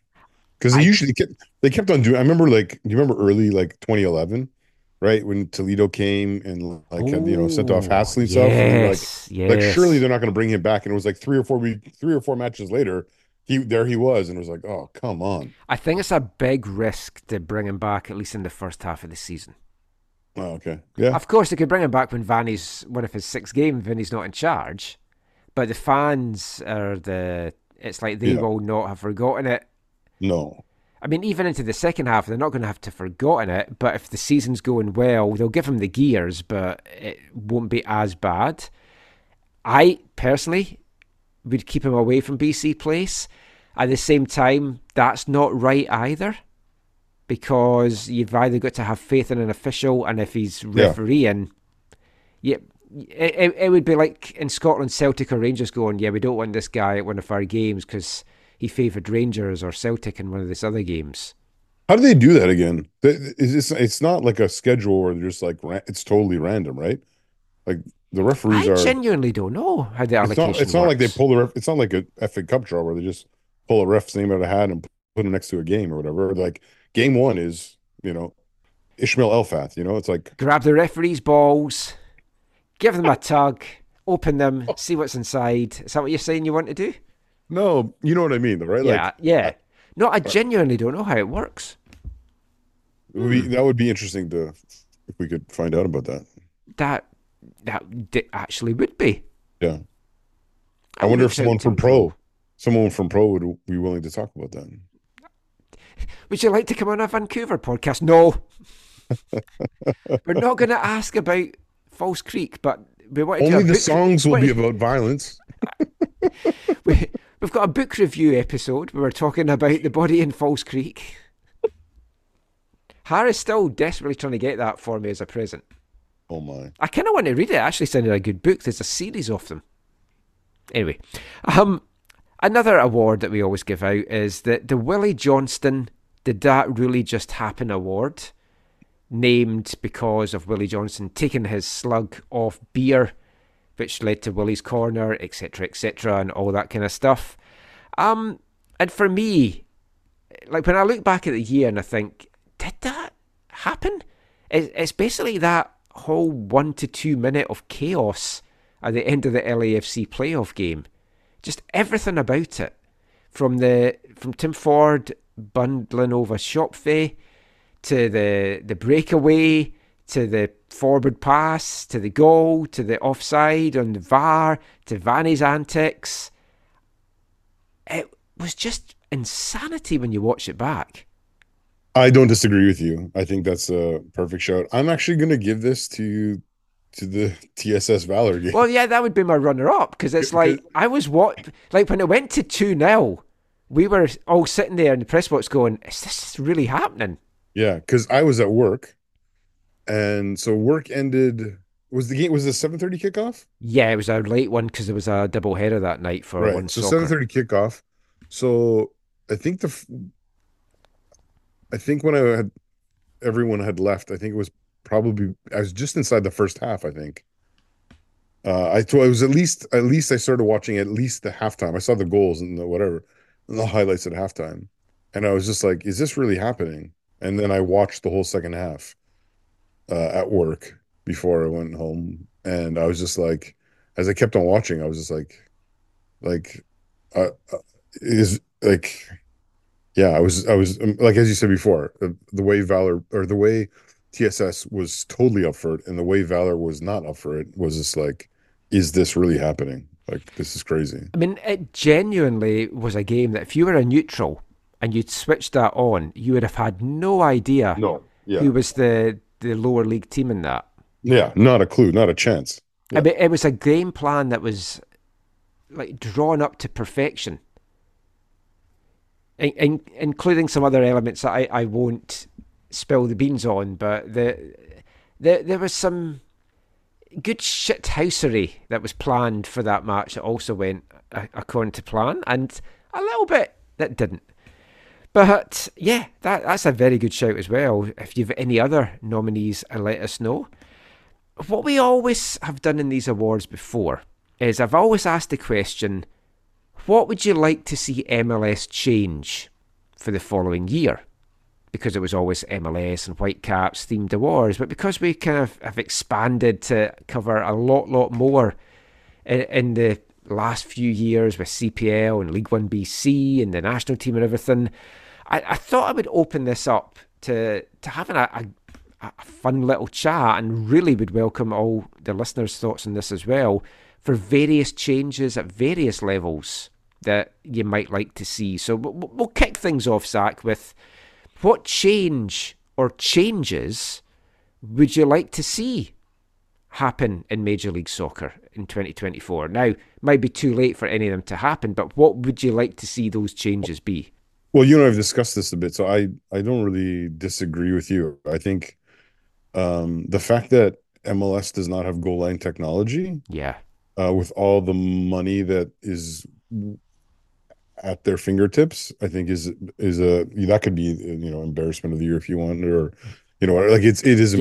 Yeah, there was a couple controversial moments that VAR couldn't rule on because there was no clear camera to show did the ball cross the line. Yeah, so whatever that costs, that should be done. We've talked about it on the show. I got to go at the Women's World Cup to them showing you how it worked, and it was, we all got to put a watch on. Yeah, and you saw the ball, you felt it, and if MLS wants to be one of these top teams, top leagues in the world that Don Garber's always talking about, I mean, I feel they do VAR very well when you see how it is compared to some of the rest of the world. It's not better than the Bundesliga or Champions League or World Cup. But it's also not better. Oh, sorry, it's a lot better than how they have it in Scotland just now, which has still got loads of issues today. For example, the Celtic Rangers game today, there's some controversy about the first Celtic goal from a corner, because depending on what angle you look at, it looked like the ball curved out and then back in at the corner kick. But it was never apparently looked at on VAR, and depending on whether you're having your blue shaded glasses or your green shaded glasses as to whether you think the ball was out or not. So what was the final score in that? At Celtic 1-2-1. So big win. I saw Celts. I saw a picture of Rangers fans who showed up at a Celtic establishment yesterday to meet them, and the Celtic guys didn't show up apparently. To meet them, as in for a fight? Oh, probably just to pass on seasonal well wishes, I'm sure. A game of chess. Yeah. Crokinole, something. Yeah. Fantastic game. Used to have a big board. Darts, maybe some darts. Oh, yeah. I'm sure there would have been some darts thrown. But yeah, I mean, I had two changes I'd like to see in MLS. One is definitely goal line technology, and as you say, whatever it costs. I wanted to ask Don Garber that in the State of the League thing, but there was mostly questions from the room and the big journalists that were online. So at some point, if we get a chance, like Garber comes up here every couple of years and we get to have a chat with him, that's definitely a question I want to ask him. But the other thing, which is definitely not changing, I want them to go back to the single knockout playoffs. Are they confirmed it's not changing? No. Not yet, right? No. Okay. But it's not, they did say how much they loved the playoff format, right. So I can't see it changing.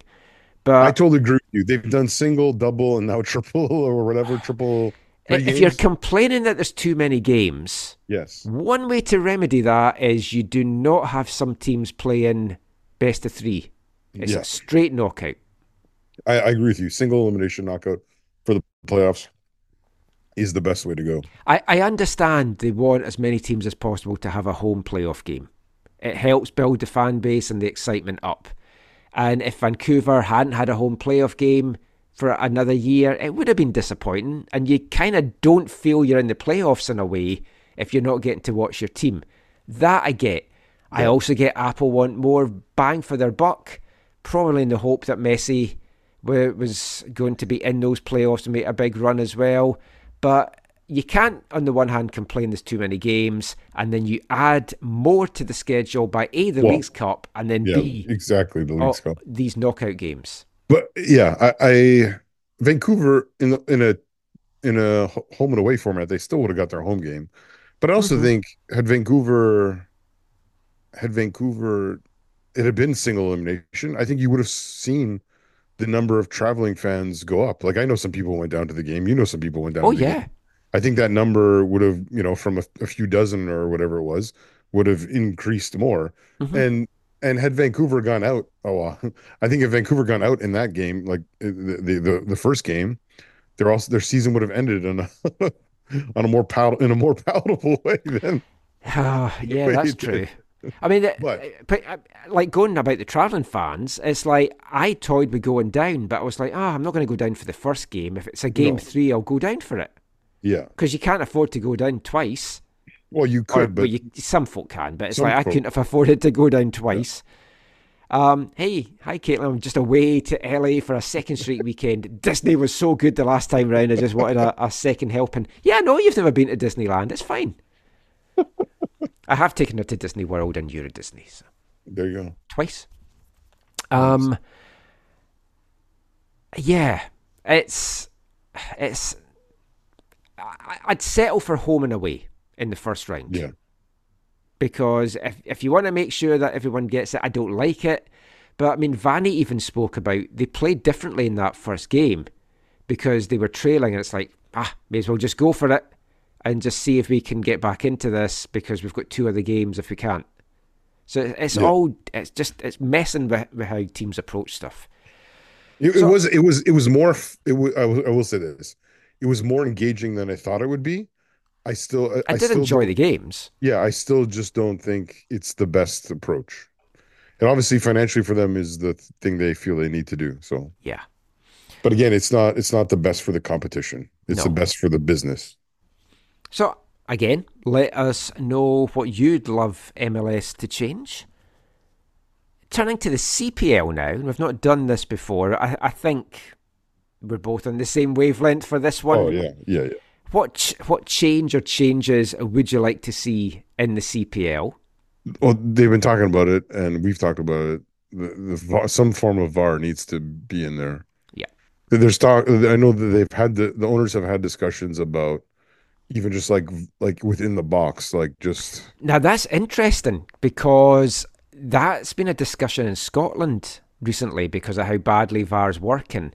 And a few folk have put forward the suggestion, why don't we just have it for incidents in the box? Yeah. The only problem... I don't like that though. Yeah, because then there... I think there's... Well, was Rocco's red card... That was outside. Yeah, see, that wouldn't have helped with that. No. I can picture exactly on the pitch where it was. Yeah, I can too now. It's right on the side there. Anyways, that needs to be improved in some way, shape, or form. Mm-hmm. Obviously, the growth of the quality of refereeing through experience, through training, through whatever would be nice. And like we're going to talk about, I think in one of our later segments here is just the growth of the league, like more clubs coming in. Yeah, which it's looking hopeful that is going to be the case.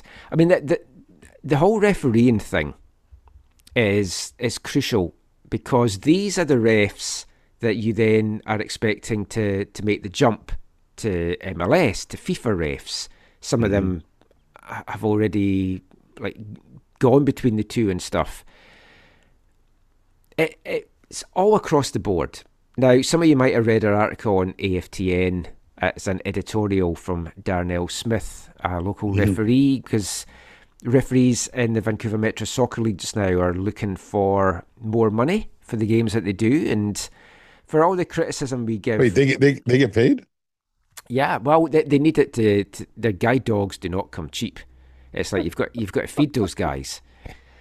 But also, it's like those glasses, it's like the eye tests and everything expensive in BC.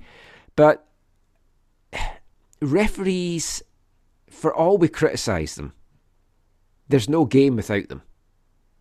And they don't have an easy job because everyone has an opinion. And I mentioned that podcast that the retired Scottish referees do. On the podcast that they were on that I was listening to, one of them was saying what amazes him is you can have an incident and two different sets of fans will completely see that incident differently. So how can you expect every referee to see the incident the same way? You're always going to upset somebody in that regard. And I think it's just really, really tough job that they've got. And it comes in training, it comes in development, it comes in investment, and it ties into everything we've talked about this year. Canada Soccer needs money to invest in all these things, whereas you've got players at the top end of the game wanting more money as well, and will that take away from the other stuff and growing it? But CPL... It needs better refereeing, and if they're not going to go down the VAR route, they need to put investment into getting better training for these referees, but that in itself is not going to happen overnight. So something like VAR or VAR Lite will make their job easier, and it'll help them improve. That's what it's there for, in theory, if it works good. Yeah, you're right. Moving on to Canadian football in general, is there a particular change or changes that you'd love to see just in the overall Canadian game? Was this earlier where you talked about, you know, peace on earth and everyone working together? Yeah. For the game? I mean, that's the dream. I have a dream, and that is my dream. Yeah. I think we need to... So it's official, right? There's a... what's her name? We didn't talk about this last episode. No. Right? I can't remember her name now. There's a new General Secretary. Yeah, General Secretary. Of Canada Soccer. I will get her name up. Is it Alison? I cannot remember her name for the life of me right now either. Let us get this up just now. See how organised we are in this show. She takes over from interim Jason DeVos. Right? Alison Walker. That's what I thought, Walker. Has a little bit of soccer background. Yeah. But is MLSC really soccer? Yeah, do bear shit in the wood. It's like if you don't see them, it's like who knows. But I mean, her experience, she's got a lot of good experience. I mean, I'll say that, a lot of good sport experience, but maybe not exactly the kind of soccer experience I was hoping for the position. But it's like none of us can judge her until this time next year when we see exactly what she's done. Yeah. And she's not got an easy job. No. So she's got that role, right? And then Crooks is still interim? Yeah. She's the interim for now. DeVos has stepped away. I heard murmurs linking him with a role at TFC. Oh, okay. Yeah, well, I wouldn't be surprised. He is connected to Herdman, right? No, and Crooks is not... do we know if she's even planning on running again? I would imagine she will, yeah. Okay. So I guess that's good. We've had resolution there. Now that that's happened, the next thing that'll happen is the full-time appointment of the men's national team coach, right? Yes. Okay, so that's another thing, and is that supposed to be Bobby?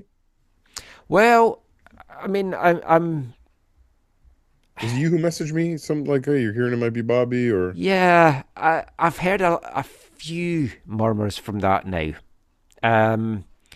Not from any reliable source, though. Right. Had a couple of emails just saying, oh, just so you know, I've heard this. And it's like, I don't know who you are. Right. But... I don't know how reliable it is. I'm not going to put it out there on Twitter, but since we're talking on this, my speculation is it's going to be Bobby. Right. Bobby Smyrniotis. The only reason I'm thinking about that today, Michael, is because that news I sent you today about Mankiar James, former Sigma player of Bobby's, has been sold by Forge to Alajuelense in the top flight in Costa Rica. Mm-hmm. Which is significant because they signed him on a free and they're making money off of him, which is great for the club, great for the league. I mean, I don't know if it does anything financially for the league, because I think that setup is different than MLS, where the money actually goes to the club. I hope so. But perception-wise for the league, it's helpful. He's an older player. He's 30 years old, right? Mm. But I just thought, here's a Bobby player who's leaving, who, I thought of, is this partly because Bobby's leaving? You know what I mean? I mean, if you want my bold Canadian national team prediction, it is that Bobby Smyrniotis is going to take over as the head coach, and I am here for that. So let's see. So if we got Crooks is interim, we got Walker's general secretary. Let's say Bobby's in place. Then there needs to be resolution with the players, right? That stuff needs to be sorted out. Yeah, I mean that's the big hope that can just get settled and everyone can just focus on the on-pitch part of the game. And then, we'll talk about CSB and stuff later. Yeah, I mean, for me, the only other thing I'd really love to see for the game here is that they open up the Canadian Championship a bit more and they just allow more teams in. Now, they obviously will, with League One Alberta coming on and League One Maritimes coming on down the line as well. But I'd like to not just see one team from each thing, even if they have, the champions automatically get in to the Canadian Championship, and they have some kind of pre-season tournament for the leagues to get another representative to go in or something. Yeah. Or both finalists. I'd like at least two, but ideally I'd love it opened up to every single semi-professional and professional club in Canada. I don't disagree with you. I think in the same way, though, that the CPL hopefully long-term can work towards promotion relegation, I think that long-term, the Voyageurs Cup needs to include all League One teams, and so that's a long ways away. I don't think that can happen right now, Michael, because, I mean, you talked a lot on the show this year about the significant costs of making that happen or making that a reality, especially to host a game. So I think we need to maybe begin to build the expectations for these clubs that if you are going to be in the Voyageurs Cup, that these are some of the requirements, or the framework of what this is going to mean for your club in terms of finances and or time, like scheduling commitments and whatever. I'm sure they do on some level, but I think that needs to be more part of the, hey, you're a new club in League One Alberta.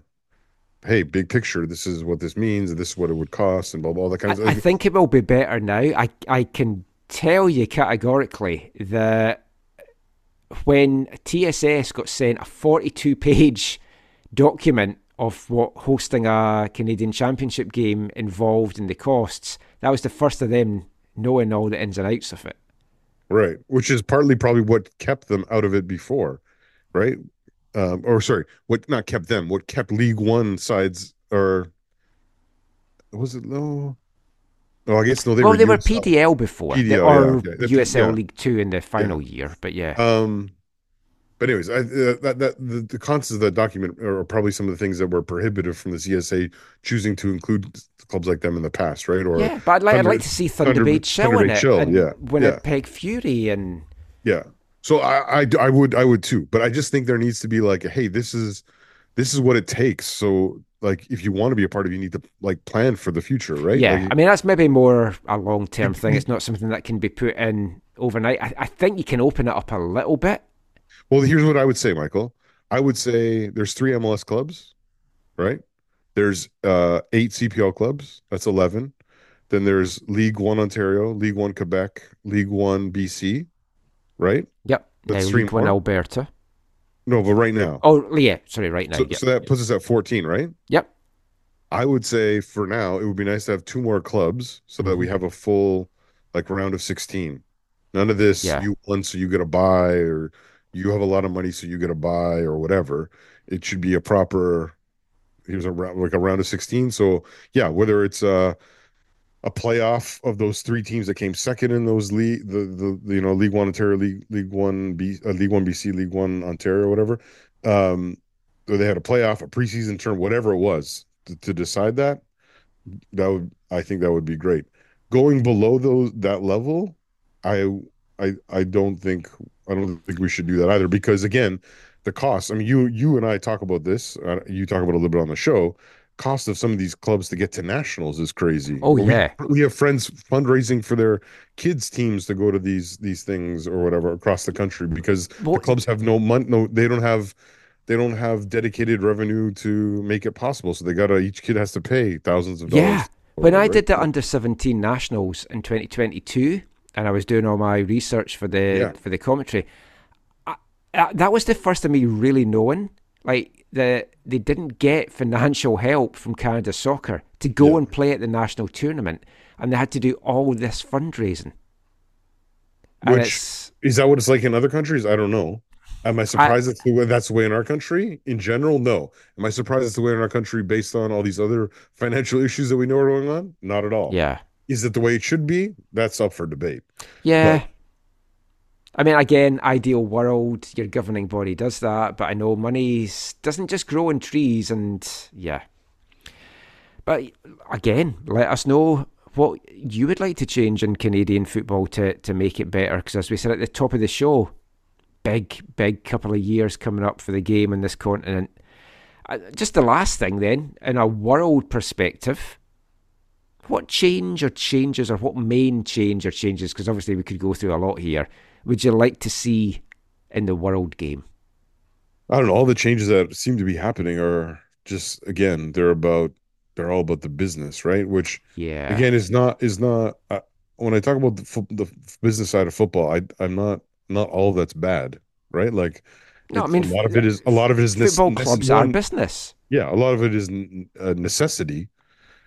But I'm not excited about, you know, the potential of a European Super League or whatever. I think the changes to the Champions League, I haven't even wrapped my head around all of them. But it's so weird. Yeah, it's not exciting to me. Even though 2025, I think the final's back in Munich. Maybe I go make a return for that again. See, if they did it that it was just one league and everyone played each other once, I could kind of be like, oh, okay. But the fact that you're all in one league, but you're not all going to play each other. Yeah, it's just like. Yeah, it's weird. It's very, very, very weird. It's weird. So yeah, what would I want to change? Yeah, like you, I'm not trying to sound traditional or old fashioned or whatever. I loved it when I first got into football in the 90s.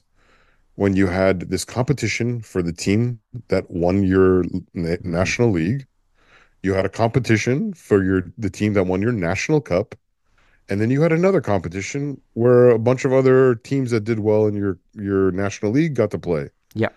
So what was the European Cup, or even the early stages of the Champions League were like this, where it was only the champions, and then the Cup Winners' Cup. Great concept, not a great name, but great concept. And then the UEFA Cup, the way it was, I thought was great. And now, if you did it that way, now the UEFA Cup might be the most exciting tournament because it has the most big teams in it. Yeah, but I don't know. Like, yeah, I mean, are they going to have to change the theme song, like to go the champion? Lions or whatever team finished in the top four. Or top five. Yeah. Or won the fair play and got an extra place. Oh, do you remember the Intertoto Cup? Where there was no trophy? Yes. Of course, you're Scottish. You had the teams playing for that. Yeah, most of our teams were in the Intertoto Cup. Where there was three finals and the winners got into the qualifying rounds for the UEFA Cup. So yeah, I miss those days, and I do too. I wish we could go back to it, and I know we never will. But if I could change it, that's how I would change it. Yeah, it's performance based. It's competition based. It's not. Yeah, those are the important metrics, in my opinion. Well, I mean, if you look even now, CONCACAF Champions Cup, and there's 10 MLS teams in it. Yeah. How many of them actually won anything to get that spot in the Champions Cup? Well, two. Well, three. You've got Columbus, mm-hmm. You've got Miami, Cincinnati Sports Shield, and the Whitecaps. And Houston, because Houston won the US Open Cup. So 5 of the 10 teams are actual champions. Yeah, and the other half are there for fun. Yeah. No, I like that. That is a good one, like having just champions of that. My other one that I had is from a rule perspective, because this is pissing me off so much. If goalkeepers aren't allowed to move about in the line now from the new rules and everything like that, you have to stop stutter steps at free kicks.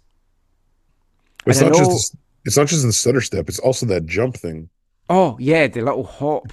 Yeah, because Luva, I don't know if he was the first, because I know, what's his name? The Italian guy does it. He scored the winning, or he scored a, not winning, he maybe got stopped at the Euro. Jorginho, the Brazilian Italian guy. Lewandowski used to do this all the time. He would do the stutter step, and then he'd do the hop, and then he'd watch which way the goalie went, and then he would just tap it to the other side. And as much as I loved it because it got us lots of goals, yeah, I hate the... I mean, I hate it so much. There was... I've watched so much football, I can't remember exactly, but I think it was in the under-17 and the language of the rules, you have to carry your forward motion or whatever. I've seen at least one time where the forward motion is stopped and the VAR does nothing. And I'm just like, this is ridiculous. There was one of the... Oh, actually, it might have been Mexico-Panama. Okay. In the Nations League shootout. And I really felt for the Panama keeper because the kick had to get retaken 3 times because the first 2 times he slightly came off his line because the guy stopped and did the little hop before it. So you've got to stop it because if they're going to get penalised for that, it's like, what are they meant to do? It's just so stupid. And I know it changed years ago that you had to at least continue your run-up. I would argue that some of the ones that we see are not a continuation. Yeah, that's what I mean. It's going to be interesting to see if any keeper doesn't... Because the keepers, with the new rules for the keepers, they've lost this forward momentum, right? They can't push off and go out. I want to see if there's going to be a keeper who maybe starts even further back in and chooses kind of to run. And they still have to keep their foot on the line at all times, I think. Oh, so one or both? Just one. 1 foot on the line. Okay, yeah. So I guess you could be far back, but you still would have that 1 foot on the line. Yeah, but that's not going to give you the momentum I was thinking of, where you could really jump. But no, I agree with you. I don't like it. I think it's on something where there's a 77% chance that the shooter's going to score, it gives them a ridiculous advantage. Yeah. Now, I understand that if it's during a game, it's like the team's given up a penalty, so why should the goalkeeper get an advantage? But in a shootout, it should be a level playing field that the keeper's got a chance to save it. Yeah. It's just been annoying me so much this year because I've watched a few that I really feel for the goalkeeper because it's like, what's he meant to do? Well, that's the thing though, shootouts are quite different because usually in a match when a penalty is awarded, depending on the time of the game or injuries or whatever, most teams have a designated guy who's like, that's what he does. He takes penalties, right? Yeah. So he is whether he's got one of these techniques with the run, you know, the hop or the stutter jogging run up thing or whatever, the awkward thing. He is like, he is ready to do that. So a lot of those penalties, whenever those get saved by like the normal penalty taker, I'm always like more impressed by the keeper. But yeah, when you go to a shootout, what shootout was I watching recently with my son? What was it? We were watching some shootouts. Was it German Cup? I think it was German Cup. This is the problem. Like, we watch so much football; it's all meshing into one. So now, this is a couple of weeks ago. We were watching German Cup, and you're just like, "Yeah, there's some players who are like, you know, you get down the order, right? And you, especially if you get after the five, you're like, yeah, these guys are not. They do not want to be taking this, right? And so it kind of shifts the momentum to the keeper in one sense." But yeah, these techniques that are often employed, especially by the primary takers, some of them are ridiculous and should be banished, in my opinion. I agree. Anyway, that is it for our awards, our changes that we'd like to make. We've got one more part of the AFTN, Two Grumpy Men Talk About Traditional Football Values. And we'll be back chatting some CPL, some making predictions for the CPL, and finding out next what song has made it to number one in our 2023 Festive 15. We'll be back with all of that after this. Hi, I'm Martin Nash, and you're listening to the AFTN Soccer Show.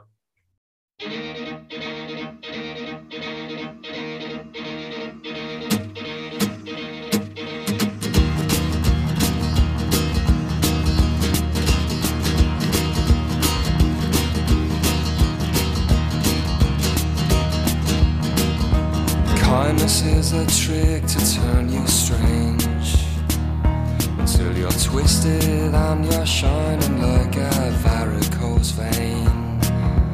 Anger makes you weak and turns you sick and gets you in the 6 feet nice and quick.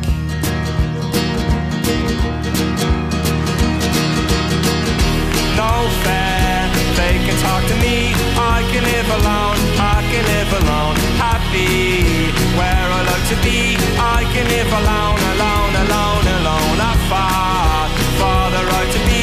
I can live alone.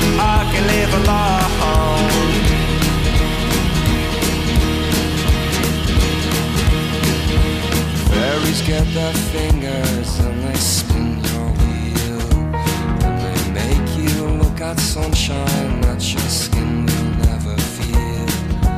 Baby, do you miss the days before? Hope knocked on your door,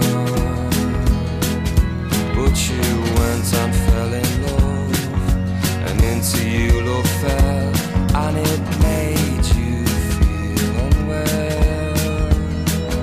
Oh well.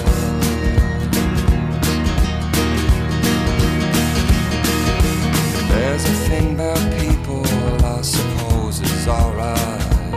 It's when they smile right at the pain through all the day and night. The fool dies at the altar in a smile. Says I'm moving to America, you won't see me for a while. If I get the ferry over, will the fairies follow me? Will they throw me to the sea? We'll see.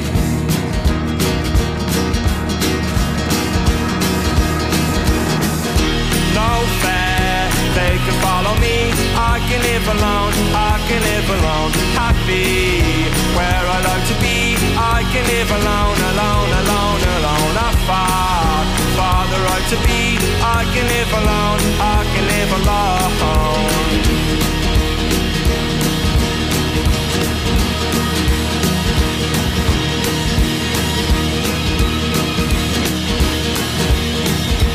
Devil takes your soul, he does not care if you're shot down like a dog or expired on the stairs. The boat is drifting in, the weight is cast. How can Life goes so slowly and death comes so fast. Across the river Styx I row along, but I've got one more song.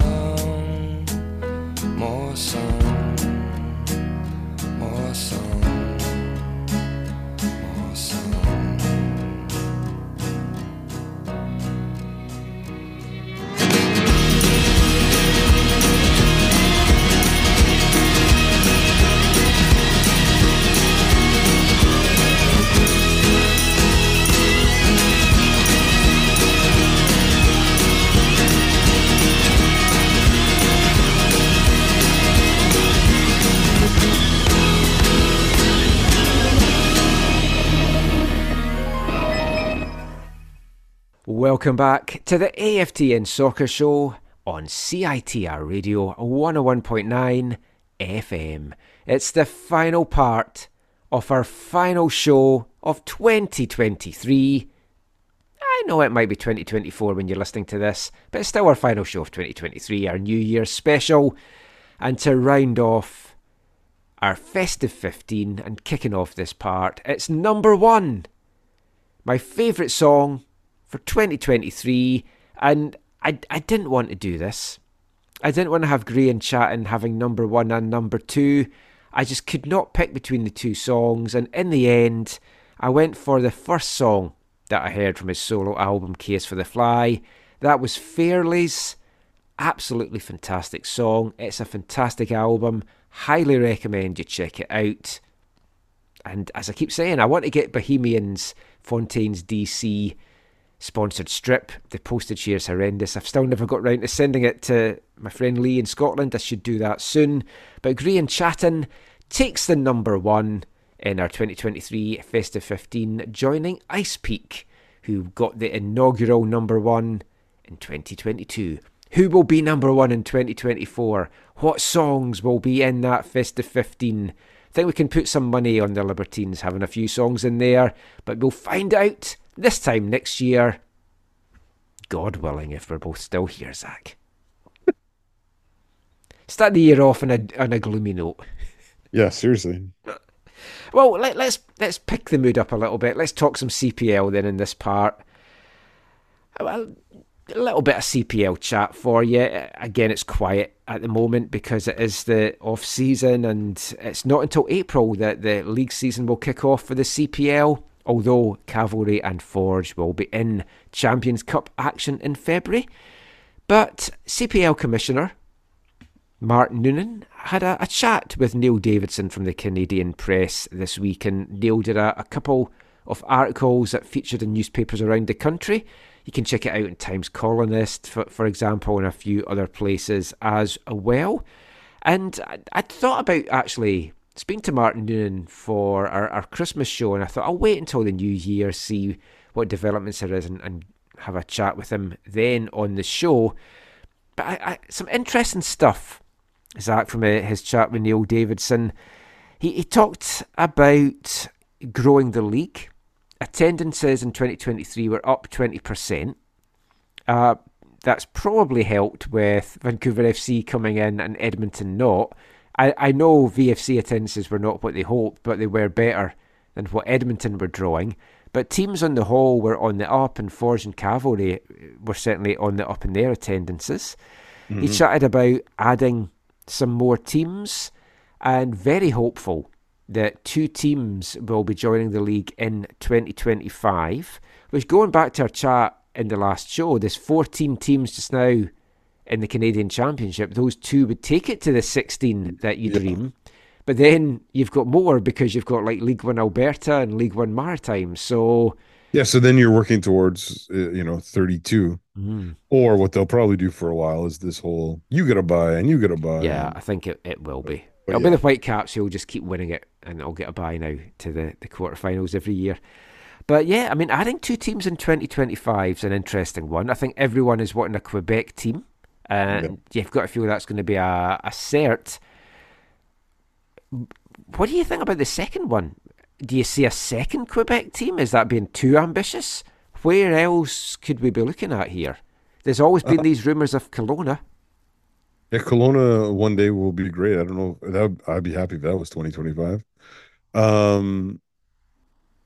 Two Quebec teams would be helpful. You'd think, right? Right, because right away you have East-Wests. No, but no, not so much for that. More for themselves, right? Oh, like, rivalries and yeah. I mean, they've got Ottawa rival. Though. Ottawa and Halifax, I guess, but yeah, but if you put one in Quebec City and one in the Montreal area, it's a natural big. Because Ottawa's 2 hours from Montreal, I think, when I got the bus, and then Quebec City was about another 2 hours from Montreal. I've driven it before and I can't remember now, but yeah, something like that. But yeah, Quebec City and Montreal would be great. I have not heard anything. I have not asked anyone in a while about this, so I don't have any like info or anything. But this NDA signed, so no one's going to tell you, right? But because what do we got? We got three Ontario, one, yeah. So yeah, that would give them six. Would not be perfect, but yeah. I also was there not also mentioned that they are longing to get back into Edmonton too. Yes, right? So that was the other one. They'd like to get back into Edmonton, and they still want to be in Saskatchewan. Yeah, that seems to be on hold. And of course, David Clanahan had the rights to a team in Windsor. Yeah, but I mean, there's lots of like Kitchener has been pushing for a team for a while, and KW United going way back to like PDL days as well, were such a great club. Could you see? I mean, there's some good teams in League One Ontario. There's some good teams in League One Quebec, and a number of them have got like youth academies and stuff. CS Saint Laurent, who were one of the teams that were at Nationals when I commentated on that. They've got an impressive setup there as a potential Quebec side. It's exciting just to have this talk, and the fact that there could be two teams coming in 2025, especially considering we're looking at a women's league in 2025 as well. I mean, we spoke about how exciting 2024 is going to be. 2025 could be shaping up to be quite tasty as well. I hope it comes off. I think the league does need to expand from 8. Oh, for sure. Yeah. And like sooner rather than later. I mean, obviously it needs to expand from 8, but what I'm meaning is like sooner rather than later. Yeah. So I think the 2025 teams need to be confirmed like the absolute latest by like June, July. Yes. June, these teams have to have a better time to get prepared. Yeah. Either earlier than that would be even better. But yeah. There's a lot of interesting questions as well. It's like, will it be Canadian ownership? Will it be more foreign ownership? Yes, those are valid questions, right? Who has the money that they're willing to invest in football in Canada? And we've seen it's taken Spaniards and Mexicans and other people to join a small group of Canadians to make this happen. Because right now you're battling for this Canadian money and Canadian sponsorship revenue with Project A and the CPL, and there's only a certain amount of money to go around. Yeah, so it might take foreign investment. That's right. Does the foreign investment help then? Right. Mm-hmm. So, the other thing was there was another Toronto team mentioned in there, wasn't there? In the article? No, was there? Yeah, which. I must have missed that. I glossed over. I just immediately put that. If you're these Mexican guys who bought into York, you must not be excited about reading that, or no, you must know that going in or whatever. But I mean, like, I'm not a huge fan of foreign ownerships, just in general. But I think I can make an exception right now for the CPL if it's done properly. And like this Mexican group seemed great. Their ideas, what they've said off the bat, what they want to do for the game here, it all seems really good. Those are the kind of foreign owners you gladly welcome. In 5 to 10 years, I hope we're not singing a different song, but yeah, in general, I agree with you. What I don't want is just like really cheap feeder leagues, and I don't like the Man City model. I don't like the Red Bull model. I get why they want to do it. It increases their brand worldwide, and If I was a Man City fan, I would support NYCFC. I'd support Melbourne City. I'd support my teams. Yeah. So it's like, I get all that. I don't like the Atlético Ottawa either. No. Again, I'm thankful that it helped the league in a moment that they needed it or whatever. There are different ways to do the multi-club ownership that that are different than that. I do know that there was, I think, one opportunity that looked at that, but I don't see that in necessarily what they're talking about now. Mm. And I think you're more likely to see one of those teams kind of come in as opposed to something that could be different. But here's I think we've touched on this before, but just a genuine question for you. Say Bayern bought a Canadian CPL team. Say they were one of these two teams that came in, and say they were in Quebec. Yeah. Would you, I mean, obviously Vancouver FC is your number one team, but would you then kind of have them as your second team? Would you be invested in them as a Bayern fan?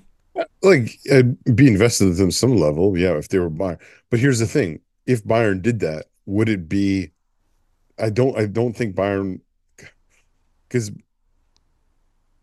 Bayern Munich is, it's Bavarian Munich, right? They're not going to call another team Bayern Quebec City. It doesn't, like, it just doesn't make sense. You know what I mean? I mean, I guess maybe branding wise it makes sense, but it does not logically make sense. So I don't see, like, if you're you know, Man City, it's easy. You just, we're Quebec City and whatever, you know, like it's that's an easy one. If you're Dead Bull, you put Dead Bull and you whatever build around their colors or whatever. So, but if Bayern were to do that, let's use your example, Quebec City. I could see them doing some kind of thing where it's like, they're Bayern. It's they own it, but it's not called Bayern Quebec. It's like the three, I don't know, something like if they went to say they went to Trois Rivières, they went to the Three Rivers, right? I could see them doing some kind of like, you know, the Three Red Rivers or something. You know what I mean? They're like some kind of, but not like, but I could also see them saying, going into Quebec City and being like, it's Quebec City FC and the colors are blue. They're not our colors. You know what I mean? But we own the team because Quebec was maybe a bad example then. Yeah. But even Saskatchewan, right? They're green. Yeah. Right? It's going to be, the club in Saskatchewan is going to be green and yellow. You know that. Yeah. One of them. Because it's like, I'm a West Ham fan, not as much as I used to be, but if West Ham, say, got a CPL team, I'd follow their fortunes, I'd be invested in it, but they wouldn't be my primary team because I would always support my local team. Now, the problem for me would arise is if Bayern wanted to put a team in Kelowna. I was going to initially say Kelowna, and I thought, no, I'll go the other side. But yeah, if it was Kelowna, that would be an interesting one for you. Yeah, I mean, you could technically make those home games. Yes, lots of driving. I've flown from Kelowna. I flew from Kelowna to watch Canada U20 play Scotland U20 in 2007. Oh, you remember that game? I wasn't here. I had tickets for it, but I wasn't here. Swangard got rained out, like the pitch got waterlogged, and they played it at Percy Perry. Oh, I didn't know that. But I flew back. We had a family gathering in Kelowna, and it was around my birthday, and my birthday present from my in-laws was a flight back, so I could go see the game. That's really nice. Yeah. I mean, it's interesting, but as long as the investment's there, it's proper investment, and they know they're in it for the long term. I mean, this is great. I mean, Noonan mentioned that ideally, the long-term goal is still to have like more than one division, but shorter term than that to kind of have like East-West. No. I do not like that at all. I don't like the East-West, but I like them having the two divisions. Well, the two divisions is the pyramid, right? Is the CPL wants to go. If they have Pro Rel in particular, that's great. But the East-West is to cut down though. No, but for travel. But it ruins the competition. Well, yeah, because the reason I want 10 teams is I feel 8 makes it stale as it is. Yeah. And it's like, then if you go East-West, unless you've got like a 20-team league. Even at 10, I don't think they will, but I could see them having a conversation about hey, we have 9 opponents. Let's keep playing 4 games each. Let's just up our games from 28 to 36. I would think they would do that, yeah. Right, but so, yeah, I don't love the, I don't, I mean, I love playing every team equal number of times. I love that. Mm-hmm. But yeah, that would be, anyways. But no, actually, I that would like... be an interesting one, because I don't know, I'm saying I think they would do that. They it's might 36. Not, actually, it might be 3. And that would be 27, right? Yeah. Yeah, maybe. But then again, that's awkward. That's not good. But you got to, you got to. You don't want to be playing in Forge twice. No. If you're battling for a playoff spot. That's why you realistically, you need to get to at least 16 teams. Yeah. So you can play 30 games. I guess 15, no, 15 is awkward because then you have no one playing. You got to get 16. 14 to 16 is the sweet spot. I think 16 because you need right now it's 28. It's not bad. I think 30 would be fine. 18 max in my opinion. But anyways, I do not like this saying, oh, we might have separate divisions. No, this is not what we need. We do not. I do not want this to be a split thing. This is where, and I'm sure they think about this or thought about it, but this is where you need to turn the sponsorships into something that's more than just like a dollar amount. You need to say, hey, WestJet, next as we move forward, part of our deal, so we're supposed to make $2 million from you next year. Can we have 1.5 and free flights for our teams or whatever? You know what I mean? Like you got to somehow. Obviously, those aren't. I'm just spitting, like throwing out numbers. I don't know what the real numbers are, but like you got to somehow. For the sake of the competition, you got to do that. I do not want them to go east-west ever. I know we talked about this at the time. I hated when MLS did this. When the Whitecaps joined MLS, and they had to play everyone home and away. I know it sucked for travel, and it was whatever. But it was a much better competition. Yeah, it was much more even. It was balanced. It was the way. I think it should be. Your Supporter Shield winner is the genuine league champion. Exactly. Is a total recognizable, it's not up for debate, right? And so, yeah, I just hope that they don't fall into this trap of doing an East-West like so many other parts of North American sports do. I get the cost. I'm not saying that's not an issue, but there's something you can do, I think. I think there's creative ways around that. Yeah, I do as well. And I mean, the dream is to have as many divisions and like promote teams from League One. And I'm not talking about having pro-rel between League One and this, but just like promote them from semi-pro to pro. My dream, I don't think TSS share this dream, but my dream is for them to be in the CPL Division 2 one day as a professional club. Obviously, that takes a lot more money and a lot more running and staff and everything. I read both articles. I missed the part where he talked about multiple divisions. Like having... He mentioned that the ultimate thing is East-West matchups to cut back on travel costs. Okay.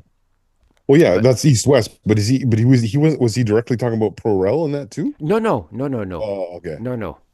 Okay. The pro-rel is just like how the long-term goal is to have like a Division 1, Division 2 and stuff like that. The articles was just talking about ideally they want more Eastern teams playing in the East, more West in the West because of the travel costs. Yeah. I mean, this country is so vast, so expensive to travel across that it is what has prevented domestic leagues here. Not just in soccer. Yeah, I mean, you look at the new women's professional hockey league, and the teams are all in that small area in the East because of travel, US, Canada, and it's just all focused in the East. And it makes total sense. I mean, Noonan said that CPL owners are probably $125 million in the hole from developing an ecosystem for soccer in Canada that didn't exist. Yeah. Now, that is a figure that needs to get put out there to a lot of the detractors that all the CPL owners are lining their pockets. Yeah, that's why he's saying it to Neil Davidson. Yeah, because, I mean, this is going to go far and wide. It's whether folk take it on board. Now, part of the cost of developing this ecosystem is expanding the lower tier League One framework from 40 teams in 2019 to 162 now. They've also created a women's interprovincial championship. He was keen to note, especially with all the Project 8 chat going on. The second article focused more on like the CSB deal, which of course lots of folk have lots of questions on, lots of folk don't like it, lots of people want it to get renegotiated. And he said that they are open to renegotiating it. To amending it. To amending it, sorry. Yeah. Is that not renegotiating? No. Amending it is saying we're going to make this alteration. It's not... Renegotiating would be kind of like, let's change... Like, you're open to... I think... Sorry. How I'm reading the comments about this from the beginning of this whole uproar over it is there... Yeah. Renegotiating to me means like... maybe looking at everything and evaluating everything, whereas I think they're willing to amend it to increase the amount that goes to the CSA. I don't think they're going to be like, oh, let's talk about the 10 years, or let's talk about our ability to extend it. You know, I think there's things for them that are non-negotiable. Would be my guess, but they are willing to amend things like the amount that goes to the CSA for these things. Interesting, because. That's how I would view it. The quote in the article is, "We hope that with the new leadership at Canada Soccer, we can really continue to work on the relationship. We continue to play a role as the growth engine of soccer in this country. We've been unfairly criticised by people who have other agendas. We're not apologising anymore. We've been punched in the face unfairly." Yeah, I agree with him. I totally agree with that as well. A lot of people... Well, actually not a lot. A couple of people that I've seen, and I don't know how widespread this is, felt that he was saying that he was having a go at the Canadian women's players because they've been criticising the CSB deal. I didn't take it as that at all. There's some of the people who have. I mean, the men have as well. Yeah. I took it that he was just meaning a wide variety of people, and in particular the constant... having a go by the likes of Rick Westhead with his articles, who, I mean, I had a little back and forth with Megan Johnson from TSN. I don't know Megan. Har says she's a really nice person. She's very good at her job, but she's obviously going to stand up for TSN because that's who she works for.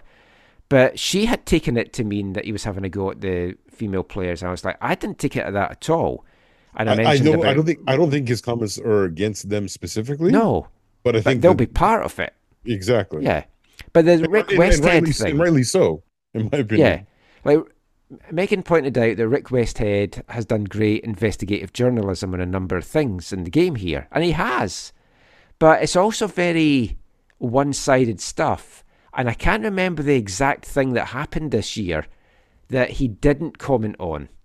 And I was like, where's Rick Westhead now commenting on this? And I can't for the life of me remember what it was now.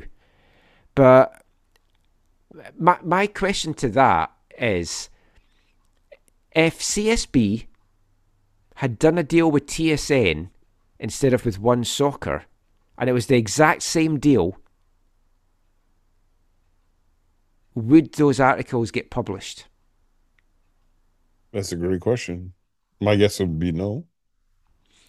Might get published on something like Sportsnet, I guess, but TSN would not be running such articles about the CSB deal. No, I would think not. If CSB had then sold the rights instead of MediaPro but TSN's lack of desire to invest into football is one of the other topics that he... Yeah, and this is the thing that really stood out for me in the article. This is crazy to me. Crazy, so, absolutely crazy. Yeah, so... Noonan said that CSB bought the rights from MediaPro for Christine Sinclair's farewell game at BC Place against Australia earlier this month. CSB then struck a deal with TSN and Canada Soccer for TSN to show the match. Now, I'm not knocking TSN's coverage The game was produced by MediaPro, but TSN's pre-game and post-game of the game, it was excellent. They did a great job and full credit to them. So I'm not criticising TSN for their day of game activities. I thought that was excellent. But Noonan said, in a perfect world, TSN would pay a rights fee to MediaPro. They weren't willing to do that. We gave them a fully produced game at no cost. They enhanced it a little bit and they put it on their network. They have a big platform, and to send off the greatest Canadian soccer player in the right way was really important to anybody who's involved in the game. For us, it was the right thing to do, so we figured out a way to get that done. So TSN weren't prepared to deal with MediaPro. Why is that? I don't know. I'd love to speak to someone from TSN about that, but no one will speak. Is that because of MediaPro, some of the issues they've had in other places in the world? Is it because the issues they've had over trying to strike deals to get CPL on TSN? Is it like something's gone on there. Yeah, they weren't willing to do that. Now, I've had a couple of people DM me and say Noonan is not telling the whole story here about how this played out. But they wouldn't clarify what the whole story was. They said, not in a position to elaborate. And apparently it was the chatter in Langford amongst media as to how the deal got done. But people are not expanding on exactly what has been missed out here. We were trying. There was someone in Langford we were going to ask when we were there for the Canada game, and then we didn't get to ask them. Mm-hmm. Someone who would have known. They might not have been able to talk about it, but it's absolutely crazy to me. So again, so people got to watch the game on TSN because the CSB paid for it. Yeah. But if Noonan hadn't come out and said this, no one would be any the wiser. I know, but TSN he has to say that. The good guys. He has to say that because they take bullets over this stuff. Like, yeah. Oh, no, exactly. But it's so, like TSN were like, we said on the show, don't go giving TSN praise here for showing this game because they've shown very little regard for shown games in recent years. And if they really wanted to invest in Canadian soccer, they would be putting money and showing CPL games. They'd be showing maybe the odd League One BC game when you see some of the other shit that's shown on the channel. And I know football doesn't draw big numbers across the board. And yeah, poker will get good numbers. And maybe some of the other stuff gets great numbers as well. But it's like, if you want to say that you're a supporter of Canadian soccer, you have to invest in it at all levels. And TSN have not done that. Even going back to when they had MLS rights, they had rights to games that DAZN couldn't show because they had the rights to it and they weren't showing the games. Yeah. And I can't believe. So when he says they enhanced it a bit, I'm guessing they put it from 720 to 1080? Maybe, but I also think like the pre and post game shows and enhanced the whole thing of it because they did a fantastic job in that. Yeah, and that's what they do. They do great jobs producing the pre and post game shows. I have a lot of time for Luke Wildman. I've even me too. In some ways grown to appreciate your fellow Scotsman a little bit. Even I know I've abused him on the show, but no, I have as well. And I'm not going to apologise for my comments about Stephen Caldwell, but I do appreciate him a bit more than I did. But nothing against those two. But TSN, TSN to me is useless other than it has Formula One rights. I watched the MLS games on it. I've watched some CFL games on it. They've got the international rights, obviously, for the big tournaments. Right. So, yeah. Well, the World Cup was there, right? Yeah. And the Under-17 World Cup, and they'll have the Euros and everything like that. But they... you know that they want Project 8. But I think CBC might as well. So they'll be battling for that. TSN wants Project 8? I'm just assuming they will. Because then they'll be saying, look what we're doing for women's football. Because they've been showing NWSL.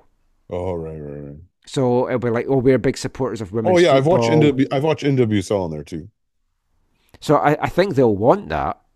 Now, will that draw bigger viewing figures than CPL? Very possibly. It depends on the quality of the league. It's the quality of the league in relative terms compared to NWSL going to be like what CPL is to MLS? I think very realistically, yes. It's going to kind of be a development platform for a number of players. So that's going to be interesting what that TV deal is. But yeah, don't paint TSN as being the big light here. And there's a lot of criticism can go CSB's way. There's a lot of criticism. But I thought this was a good piece by Mark Noonan, and it's had mixed reactions, and it will, depending on what side you're on. And obviously, we're CPL friendly, so we kind of fall down on that side a little bit. Yeah, I'm thankful to Neil Davidson for putting these out there. I thought it was two very good articles by Neil. Mm-hmm. But that's pretty much it for our football chat. But we'll end this part with our bold predictions for the CPL. We've done it for the Whitecaps. We've talked about change in MLS, change in CPL. What's your three bold predictions for the CPL for 2024? I'm going to say they get some kind of VAR.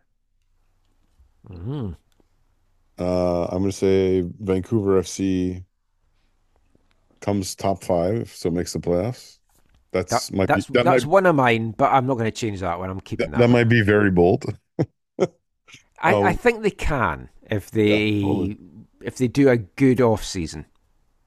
And I'm going to say this one's just for fun. This is not that bold. This is a fun one. Is that okay? Mm-hmm. I'm going to say Sean Hundall scores. Well, he scored six this year. I'm going to say he scores six or less for Valor next year. What if he scores at the Eagles' Nest end? The what? In the Valley end? Yeah. Whatever you call it. Yeah, during the game. Is it not called the Eagles' Nest? Don't be like that, Michael. It's the big, you can read, right? Sometimes. The big banner that says the best if I've got my glasses on or not. If I've got them on, I can't. That's the weird thing right now. Hence me recording this podcast with my glasses off, and I'm getting a really sore head. Oh, no. Yeah, what if he scores at your end? I'm sure he'll be booed if he scores. What will you throw at him? Watches? I don't know. What, watches? No, he's big on watches. Oh, okay. What's your third? Oh, that was your third one. Definitely. Yeah, sorry. I'm going to say VFC make the playoffs as well. Nice. I wouldn't say top five in case they expand it to top six or something. But no, I think they'll make the playoffs. I'm not bold enough to say they'll have a home playoff game, but I think they'll make the playoffs. I don't want to make them all VFC related, so I'll go for a league wide one. And I league wide I went with VAR. Yeah, that would be the one I would have gone for as well. But I'll circle back. I'll try and think of a different league one. And my other one, which is maybe my boldest of all, I don't know. I just have this feeling that Cavalry are going to beat Orlando in the Champions Cup. I like that. I don't know. Don't know if I've been drinking Tommy's Kool-Aid or just because I want them to do it is possibly why as well. But it's, that's going to be my one for that. Let's see, league-wide. I'm going to say that maybe CBC will start showing some games again. Ooh. Again, that might be more wishful thinking. I just feel they need to raise exposure to the league. They've got to try and get it out there to have more eyes on it. And as good a job as One Soccer do, and they do a fantastic job for Canadian soccer from top to bottom, it needs more eyeballs, and CBC would seem the good partners for it. Yeah, I'll go with that. Nice. So that is it for our football chat. We will finish the show as always with this episode's wavelength. Last episode for the Christmas special, I played Armchair Loyal's cover of All I Want for Christmas is a Dukla Prague away kit. And in that song, it talks about Subutio, which for me, Subutio is something that I associate with Christmas. because every Christmas as a kid I got either a Tabuto kit or like the players or the floodlights or stands. So for years I got lots of Tabuto stuff. So I thought, we'll keep that going. We played a song by this group a few weeks back, Sir Robert Orange Peel, a band that does instrumental songs with kind of cuts in of audio or whatever. So this is one from their 2022 album, the Argos Catalogue. This is called You Beauty-O. So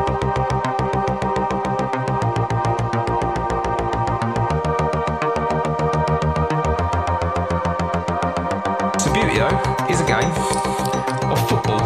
It's played on the mat, played on floors, you get burnt knees, people play professionally on nice tables. But the idea, quite simply, is to flick that little man onto that little ball into that big goal.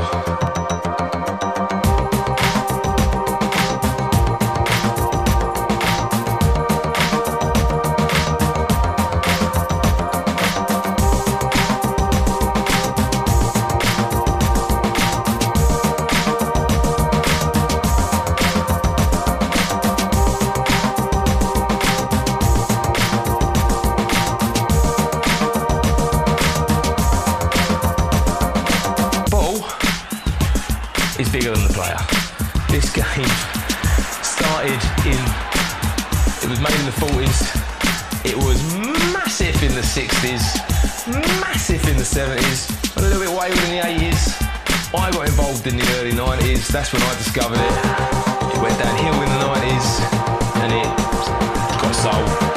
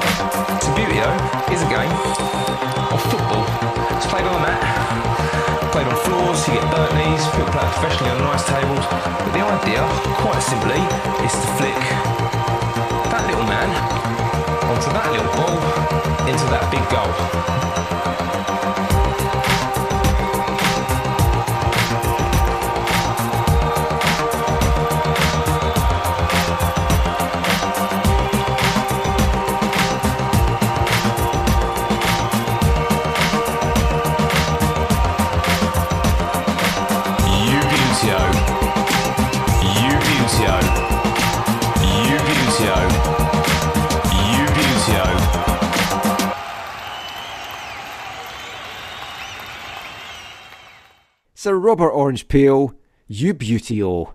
And that's a beauty of a song to end our wavelengths for 2023. We've got a lot more to come in 2024. That is also it for our last show of 2023. It's been a good year, Zach. Thank you for being with me this year. It's been a lot of fun doing these shows. Any final thoughts for you? Any New Year resolutions or good wishes you want to share with anyone, or anything funny that's caught your eye? Yeah, it's been another great year, Michael. Thank you so much for having me. And yeah, thanks to everyone who listens. Deeply appreciate that. Thanks for all the feedback, whether it's in person or online or whatever, whether it's constructive criticism or appreciation. Both are appreciated. And I hope everyone has a great, safe New Year's Eve and New Year's Day, and looking forward to the rest of this off season, because there's lots of stuff that's going to be happening and lots of stuff to be talking about football in the Lower Mainland and BC and across our beautiful country. Very well said. I just want to give a big thank you as well to all our listeners that's been with us, whether you're new, whether you've just listened to a few this year, whether you've been with us every step of the way. We appreciate all of you. We appreciate the interaction. I love chatting with you all on Twitter.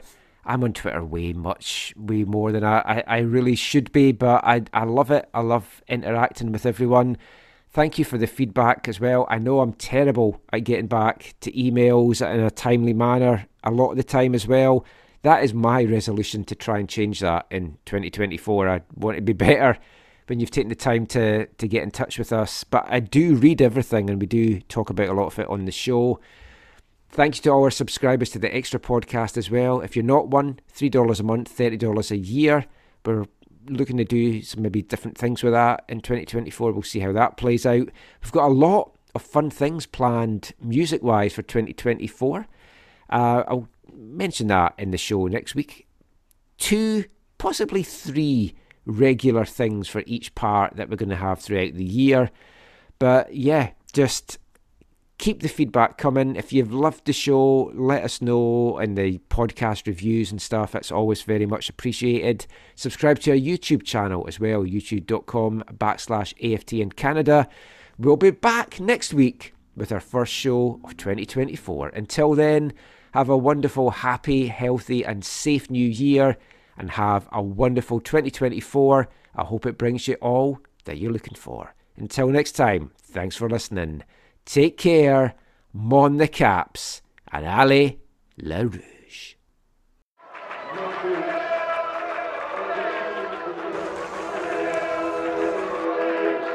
Going to your first match is an experience you never forget. The atmosphere of what's going on around the pitch looks beautiful, and you always look and go, wow, I'd love to play here one day.